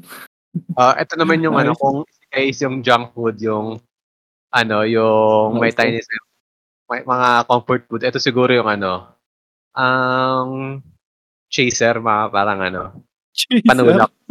Mm. Chaser? Di ba main course? Ayaw mo bang ito yung kinaka Hindi, ang main course kasi ang main course ko kasi yung ano, eh, mga Oshinoko level, yung mga talagang maganda. Ah, okey. Eh, Ah, ito kasi okey. ito yung anime na ano, kung ma-miss ko yung isang episode, puwede ko siya panoorin bukas, gano'n. Pero yung unlike yung Oshinoko, talagang kahit umuwi ako ng mga 2 AM, di puwedeng hindi ko papanoorin yung like latest, ganyan. Hmm, so wala pa 'to sa level ng Oshinoko. Hmm, Wala chaser pa. lang. Chaser level Oo. lang. Panulak lang, kumbaga pangbuo lang ng linggo. Hmm. Pero Pero maganda siya. kumusta hmm, kumusta naman yung anime? Kasi parang base sa nakikita ko, 'di ba magkatabi sila, mga Wala elementary pa pa sila. selling point eh, 'no? Oo, wala pa, eh. Puro Kasi tayo ano, kasi wala, eh. Lang, eh. Kasi meron kasi mag-ano, kapag magandang slice of life parang di mo siya kayang ibenta kasi wala siyang kumbaga pinaka pang-hook na story like kunyari yung sa nabanggit ko nga yung Mm. Oshinoko Hmm. na episode 1 pa lang parang ano ka na agad, ka na agad. Ito kasi Mm. papanoorin mo lang siya kasi either fan ka ng slice of life or degen na panay tingin lang sa legs, gano'n. Hmm, okey. Sige, so pero yung episode 1 niya, pinanood mo naman, kumusta? Yung kuwento talaga nag-revolve lang na nawala niya yung salamin niya? Um, actu ayun nga lang, gano'n kasi yung lalaki kasi meron na talaga siyang feelings dun sa ano, sa babae. So, Mm. ang nangyari kasi ganito, 'di ba, naiwan niya yung glasses niya. So, nang iniisip nung lalaki na parang ngayon ngayong araw lang baka magiging close kasi naiwan lang niya yung glasses niya kasi buong araw sila parang ano, nagtutulungan kasi kailangan niya ng ano, ng yun nga nag-a-assist sa kanya. Mm. Kasi di niya makita yung mga bagay-bagay din. Mm. Nung gabi, parang sabi niya ano, yun nag parang nagmo-monologue siya na baka daw bukas ano, parang cold na sa kanya ulit yung babae dahil ano, di na nakasalamin. Eh, hindi na siya Mga di na naiwan yung salamin. Ah. Sabi niya kung puwede nga lang daw ma-ano, maiwan niya ulit yung salamin bukas, gano'n. Hmm. Then, ki kinabukasan ano, napansin niya wala wala ulit salamin yung girl, eh, di parang narinig sa mga classmates, sa mga kaibigan nung ni Mai na naapakan niya, nasira yung glasses niya. So, duma dumaan ulit yung araw na parang ano ulit sila, na nagtutulungan sila, na tinutulungan niya yung ano, may scene pa nga dun na nag-ano sila, nagda-dodgeball. So, yung Mm. lalaki sobrang simp na sabi niya ano, pagkatang pagkatanggol niya si ano, si Mai na hindi tamaan ng bola kasi hindi nakakakita. Pero Mm. ang nangyari na-eliminate agad siya dahil ano nga, nakaharang siya lagi kay Mai. Hmm. Tapos lagi siyang naano, eh, yung parang mga typical na ano, mga cliche kasi malabo nga yung mata nung babae. So, lagi niyang dinidikit yung mukha nung mukha nung nung babae sa mukha nung lalaki kasi iniisip Hindi niya kung sino oo. Eh, siyempre Mm. siguro lalaki parang ano, na kinikilig-kiligan niyan. Oo, 'pag na nadidikitan. Oo, kasi nung sobrang lapit talaga ng mukha, eh, tapos sinasabi lang nung babae na sinusubukan lang niyang tandaan yung mukha nung lalaki kasi ano, ganyan. Then, eto yung closing ano, closing scene sa episode 1 na kumbaga yung magiging pang-hook sa mga ano, manonood. Mm. Parang pumasok ulit yung girl kinabukasan, wala siyang salamin. Mm. Tapos lumapit siya dun sa baba sa lalaki ta's nilipit niya yung mukha niya dun sa ni nilipit ni Mai yung mukha niya sa lalaki. Sabi niya ano, "So, ganyan pala yung mukha mo?" Tapos siyempre isip Mm. nung lalaki bakit daw. Tapos lumakad yung babae sa mga friends niya tapos sabi ng mga friends niya, "Oh, wala ka pa rin salamin?" Sabi ng babae, "Hindi, naka-contact naka-contact lens na ako." So Hindi na siya kailangan. Ah, okey. naman, grabe naman. I mean ano pero oo, gets, gets. kumbaga parang Nagkakakitaan ano na sila. oo, tapos kumbaga in-acknowledge niya yung tulong na binigay ni Guy dun sa babae kasi kasi akala kasi nung lalaki ano, ginagamit lang siya na ano, na di naman niya alam yung mukha nung lalaki kasi malabo. Mm. Ganun lang. Kumbaga story-wise wala naman siyang gaanong ano, kumbaga papanoorin mo lang din yung magiging interactions nila sa mga susunod na episode. Yung kumbaga ano lang, pampakiliti lang, pampakilig. Hmm, pero cute mukhang cute naman nga yung story na 'to, tinitingnan ko. Parang Oo, may kaparehas nga siya nung mga iba, eh. Parang mga elementary ba sila? Yun nga tatanong ko, eh. Or middle school, ano ba sila? Di ko alam kung anong Middle siguro nung mga ano, eh. middle Middle school siguro school. based sa mga based sa ano nila, sa height or body proportion. Mm. Pero mukhang cute naman nga siya. Hindi masyado Mm. siyang ano, Siguro parang parang Takagi, san? Oo nga, eh, teasing master. Mm. Hmm. Okey. Sige, baka-check ko na nga din 'to dahil na-recommend mo, tsaka nilagay mo nga sa number 1 mo, eh. Sige, Mm. sige. Pero yun, sure naman wala hindi mo ida-drop 'to, eto na nga yung ano mo, chaser mo, eh. Oo, ang Siguro. kumbaga sa mga sinabi kong papanoorin ko talaga is yung ano, Zoom 100 saka 'to. Hmm, 1 and 2 mo. Ah, Mm. okey. Ako sa dami ng listahan ko mukhang papanoorin ko lahat. Mm. Depende na lang kung may unti-unting nalalagas. Eh, kakasimula pa lang naman ng season kaya madami akong pinanood. Ano Kumbaga lang, parang tikim-tikim muna. Mm. It's early to judge pa muna. Hmm, gano'n lang din ako kasi parang 1 episode lang talaga. 'Pag di 'pag di niyo nakuha yung attention ko sa 1 episode baka da-drop ko na rin kayo, gano'n lang. Pero hmm, Mm. ano 'yan, Gabriel? Pero dati kasi ang rule is ano, 3 episode rule na Oo. ayan. Eh, kapag ano na, eh, kapag nasa ano ka na, nasa elite level ka na ng panonood ng anime, 1 episode na lang sapat na, eh, 'no? Hmm. Hindi, never talaga ako naging wa 3 episode rule, eh. Parang kaya ko Ah. na 1 episode dati pa, eh. Elite Mm. na ako dati. Pero feel ko casual pa ako 'no. Ano lang ako, eh, 'pag nasa conclusion na kaagad tayo wala pa sa number 1 ko 'no. Pero ang ginagawa ko kasi, binabase ko talaga yung pagnood ko ng anime sa opening, pangalawa sa episode 1, yun lang. 'Pag nakuha nila yung attention ko ng opening tsaka episode 1, Mm. tuloy-tuloy na 'to. GG na 'to, parang gano'n. Sa akin. Pero kapag episode 1 di na maganda opening tsaka yung boring yung episode 1, drop na kaagad sa akin yun. Gano'n ako, eh. So yun lang, ah, okey na tayo sa number 1 mo, Gabriel. Humahaba tayo, eh. Number 1 ko na, medyo maikli na lang din 'tong number 1 ko, eh. Madali na lang din ikuwento. Okey na 'no? Ah, oo. Game na ba? Ayan, ah, yung number 1 ko, sobrang daling hulaan kasi nagka-episode na 'to 2 episodes ago dito sa Anime Angas. Magic ano, kasi una nga pala naming na-record 'tong episode 1 ay episode 41 pero hindi pa nare-record yung episode 40. Hindi na hindi na namin sinusunod yung numbering na 'to. Pero anyway, episode 39 yung naging topic namin 'to kaya ito yung number 1 kong papanoorin this season. Sure na sure na alam niyo na dapat 'to, Bleach. Hindi ko na pinahulaan, Thousand Year Blood War.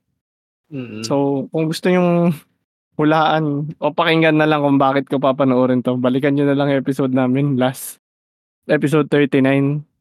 Pero ano na lang, short background na lang kung bakit gustong-gusto kong panoorin 'to kasi ang ganda na nung ipon, eh.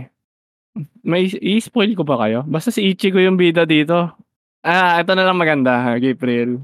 Familiar Ah. ka ba sa Bleach? Ah, alam ko lang wala Bleach masyado?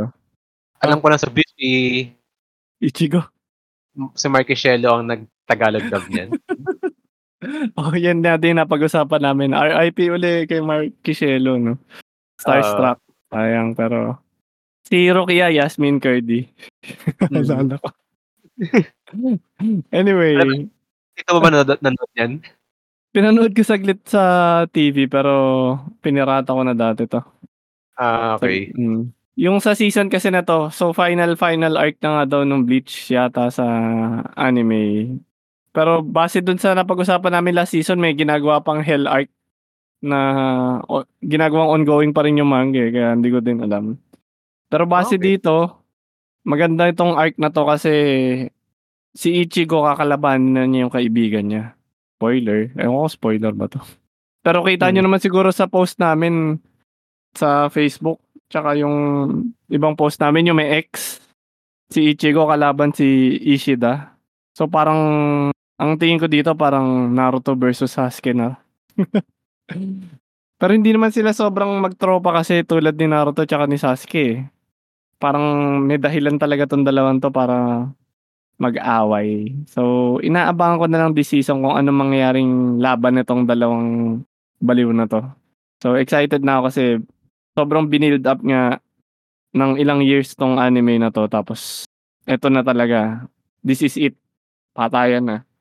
At saka rated R na nga, madugo na hindi tulad nung mga dating shonen na parang hindi pa nahihiwa yung kamay gano'n. Eto, kung hihiwain talaga yung tao sa gitna, hinihiwa na, eh, tsaka madugo na, eh. So ayun, excited na ako dito kung anong mangyayari kay I Ichigo tsaka kay Ishida, yun na lang. Quick ano na lang, recommendation. Yun yung number 1 ko, guys. Ano, okey na tayo siguro, Gabriel, Oo. sa ating Ano ano, listahan. Honorable mentions muna or conclusion? Um, de Dagdag ko lang dun Ano sa, sa Ah, kay Bleach, ano yun? Ang first impression ko dati diyan, ano, nung ano, meron akong friend kasi dati na ano, parang kinukwento niya sa akin yung Bleach na yan dati kasi di talaga ako interest, interesado sa ganyan, sa Bleach. Ano yun? Parang, ang kwento niya is parang ano, parang bi- binabasa niya pero parang pinagkatawanan niya na ano, ang weird daw kasi dahil ano, lahat lahat daw ng kapangyarihan kinuha daw na naging ano siya, naging ganto tapos biglang may dugo siyang ganto, tapos meron siyang basta Hmm. lahat daw. Yun lang na Capture siya. alala ko. Ah, Oo. kumbaga lahat ng ikaka-cool ng character niya binibigay sa kanya. Tipong kunyari kung Oo. hollow siya na maging hollow siya tapos basta lahat ng ano pwede idagdag dinadagdag sa kanya. Mm, ano siya, hybrid nga siya. Parang batik-batik. Halo-halo nga kung anong breed na siya. Pinagsama-sama na. Madaya kasi. Hindi ko alam kung bakit ginawang ganun nung author pero okay lang naman sa akin. Oo. Hindi naman y- minsan hindi nga din yung bida yung pinapanood ko. Sayang, hindi mo kilala yung mga babaeng characters dito, no? Yung Inoue? napag-usapan kasi. Oo. Si Orihime, tsaka sila Rukia, tsaka yung ibang characters. Sabi ko din nung episode niya dati, ang ganda ng character design doon sa mga babae at lalaki. Talaga ba? Ano weird na ako sa drawing yan eh, sa anime. At talaga? Hindi mo trip? Oo, parang ang weird eh. Ang gara kasi nung dati napanood ko yan nung sa first season. Parang may Hmm. mga labi, may mga shade ng itim ganyan. Parang weird. Kasi mga Hmm. parang linya-linig, ganun. Lean. Oo, masyado nga silang lean. Tapos, ewan ko, sa, para sa akin, fit siya sa ano ko eh, sa Hmm. aesthetic ko. Kaya nagugustuhan ko, kaya ayun. Kumbaga ang ano, ang ano, ang bleach mo ba yung ano, para sa yung yung bleach is yung ano mo, high school girl ko na ano, lagi mo siyang iaano. Hindi Nilalagpas naman, hindi naman sa ganun. Yung art style lang niya talaga. As in, Ah. nagustuhan ko yung yung drawing niya. Yung pagka yung mismong style na ng mga characters, yung character design na, ganun. Trip, ko, Mm. trip na trip ko yung pagkaka-drawing sa kanila eh. Parang, kung gusto ko mag-drawing, ganun yung gusto kong style. Hindi tulad Mm. nung kay Naruto, hindi tulad yung kay ano, ganun. Wala lang, yun lang. yun lang. Okay na tayo.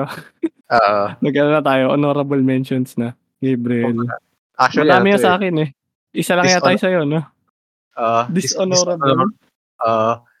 Ano yan? ang ang title na to is ano, ito yung anime na ano, wala patang 5 minutes, tinigil ko dahil ano, ewan ko, baka ano lang ako, judger lang ako sa sa art. Kasi ano siya eh, una akala ko ano siya maganda kasi ano, akala ko para siyang Bocchi the Rock. Mm. Eh, about pagbabanda. Title na to is Bang Dream, It's My Go. Okay. Sige, ikwigi mo na lang. Yung, nung pinanood ko siya, ano, ang gara ng ano, ng movement niya parang, ano, parang weird, parang ang tigas. Kasi ano siya 3D. Mukha siyang ano, basta ang weird eh. Tapos, ang gara pa ng opening Hmm. scene na ang drama masyado, ganyan. Kasi yun, tinigil ko kasi parang ano eh. Or Mga dahil pala. masy- masyado ako na ano na apektuhan dun sa pinanood kong ano the real ayun kanina sinabi ko the realest dream ganon yung eme parang Mm. nawala, nawala akong ganang ng anime nung pinanood ko to Mm. Bang Dream Sayang naman. Sige, Ayun. ah, yun lang naman next, sige, sige, next na agad tayo. Isa-isa na, madami ka ba honorable o isa lang? Hindi, yun lang Ah, isa lang. Ang dami nung sa Ah. akin eh. Isa-isahin ko na lang din sa akin. Baka, Ah. maka ano ka. Okay, next. My Happy Marriage naman, available sa Netflix. Ang premise lang niya, makalumang Japan, tapos yung bida, parang Cinderella style yung kwento. Galing sa mahirap. Ay, ginawang mahirap nung magulang, tapos ikakasal siya sa napakagwapong lalaki. Yun yung ending. Spoiler kagad. Tinry ko siyang panoorin pero ano, feel ko ito yung mga anime na pinapanood ng mga babae. So, Ah, babae ang target audience niya. Shoujo siya. Mm. Or ang tinatawag namin dito sa anime angas, Astrid anime siya. Pero baka bigyan ko din ng chance. Sa ngayon, para mga fruits basket Hindi eh. As in, sobrang gwapo ng lalaki at ano, madrama siya eh. Ang bagal, slow slow burn siya. Pero okay abangan ko pa. One episode pa lang naman yung napapanood ko. Okay, Ah. next na. Astrid Anime. Next, ang susunod, feel ko Astrid Anime din to. Horimiya Peace. Available din sa Netflix. So kung Hmm. second season yata to ng Horimiya. Uh, love Hindi, story ano- to ni Hori at Mia. Hindi ano siya, yung yung second, di siya actually second season eh. Ano lang siya, yung mga di na-adapt sa manga, kumbaga ano lang siya. Kumbaga, Side kumbaga parang stories. oh, parang fan service sa mga fans ng Horimiya. Mga ano lang.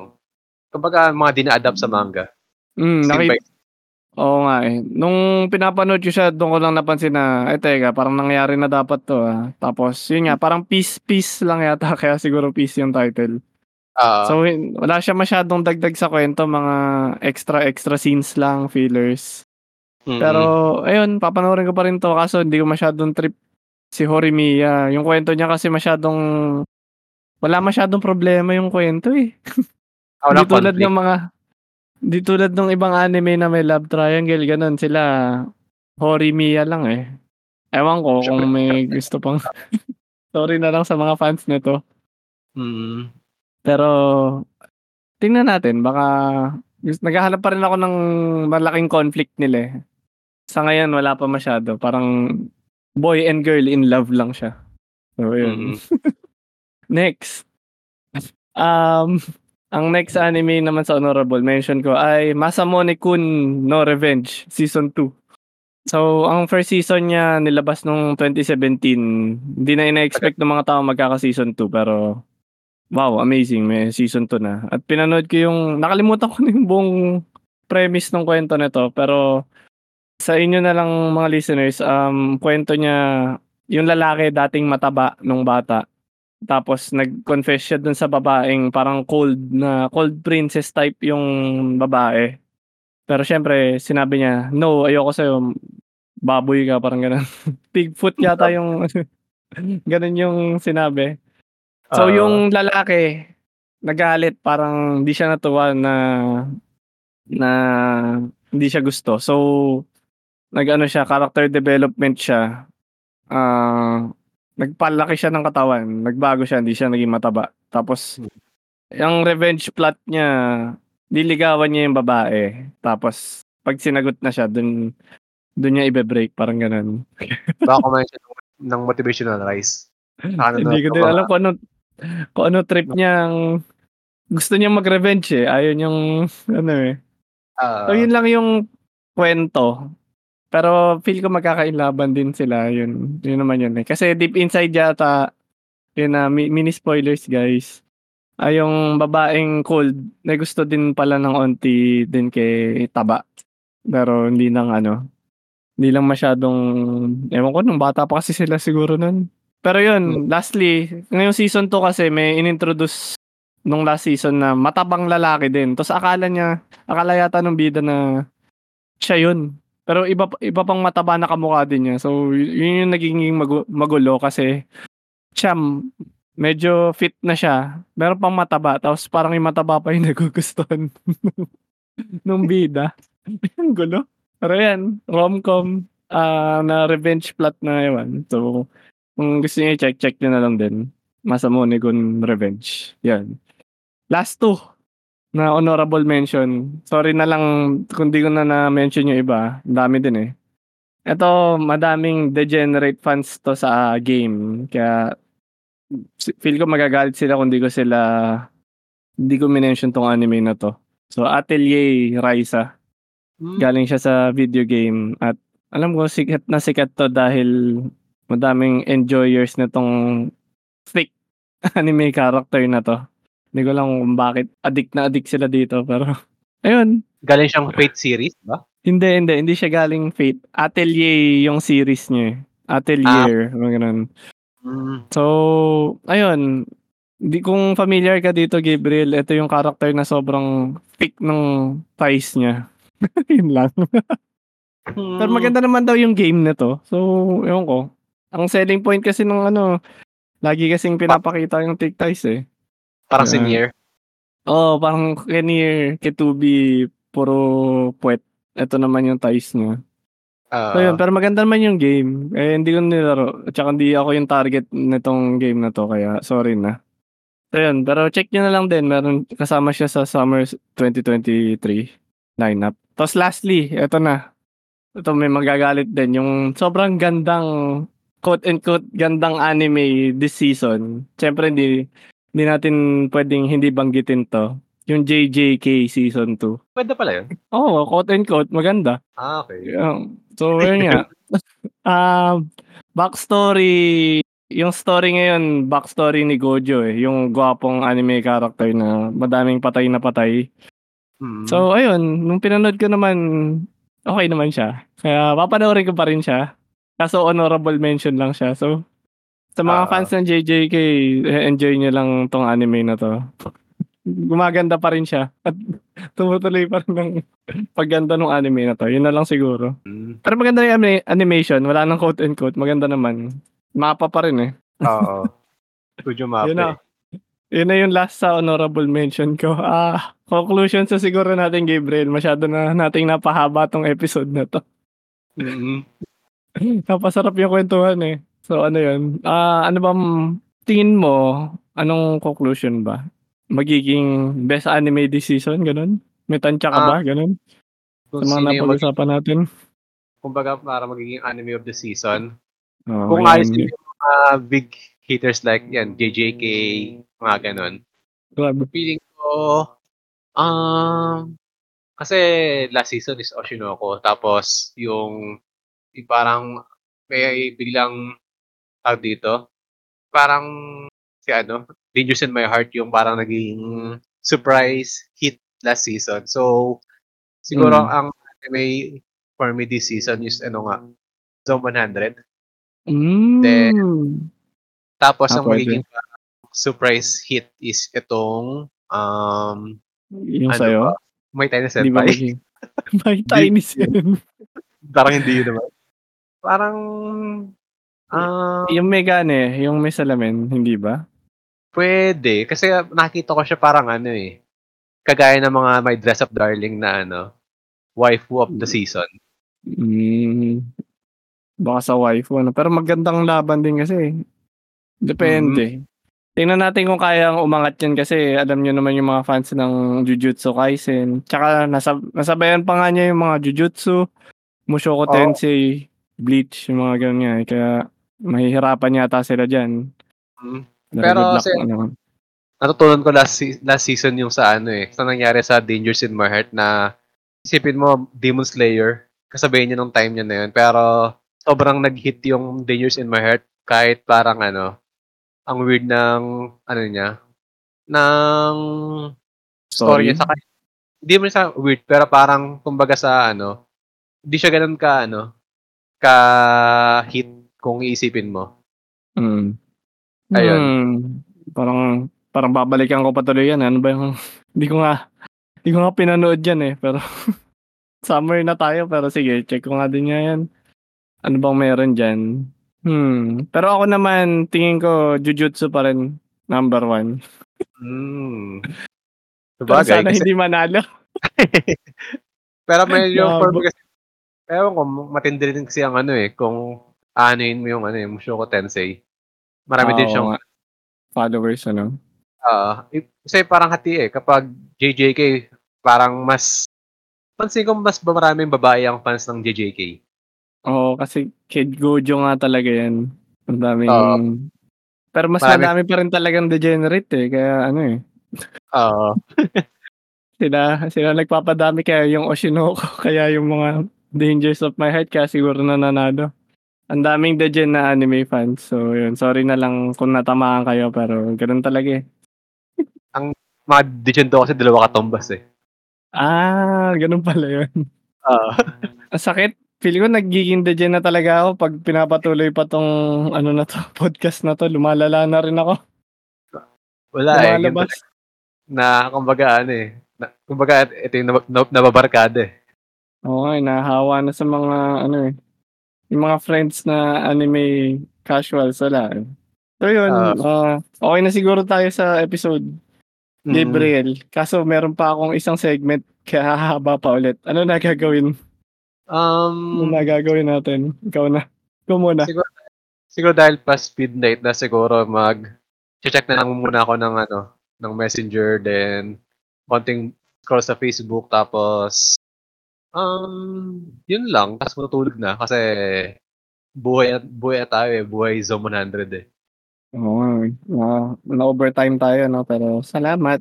Uh, sige, pahinga ka na. Yung akin naman, may gagawin din ako. Medyo mahaba yung sa akin eh. Off topic. Ah, Ano, ano? Ano yun? Ano inisip mo? Sige, sabihin mo nga. hindi kala ko mag-edit ka. ah, hindi naman.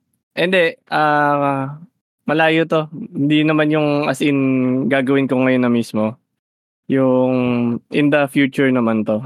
May re-recommend lang din ako sa inyo. I-release yung movie na Oppenheimer sa July 20- 19.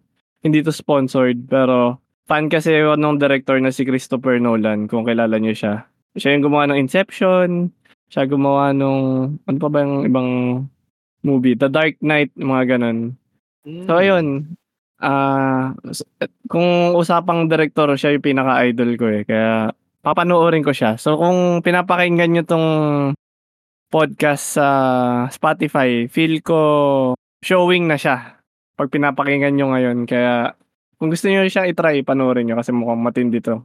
Minsan na kasi sila gumawa ng movie. Yun lang. Yun, yun yung gagawin ko. So yun. Mm. Um, matapos na tayo, Gabriel. Um, kung may ipopromote ka, isa shout out. Or kung may gusto kong sabihin sa mga degenerate, oras na. Um, ayun, so, dahil nga meron akong bagong apelido, anime reviews, um, promote ko na lang yung YouTube channel ko na Gabriel Anime Reviews na sa TikTok, nasa YouTube. Then, baka gumawa rin ako ng Facebook page para kunyari ano ako, sikat.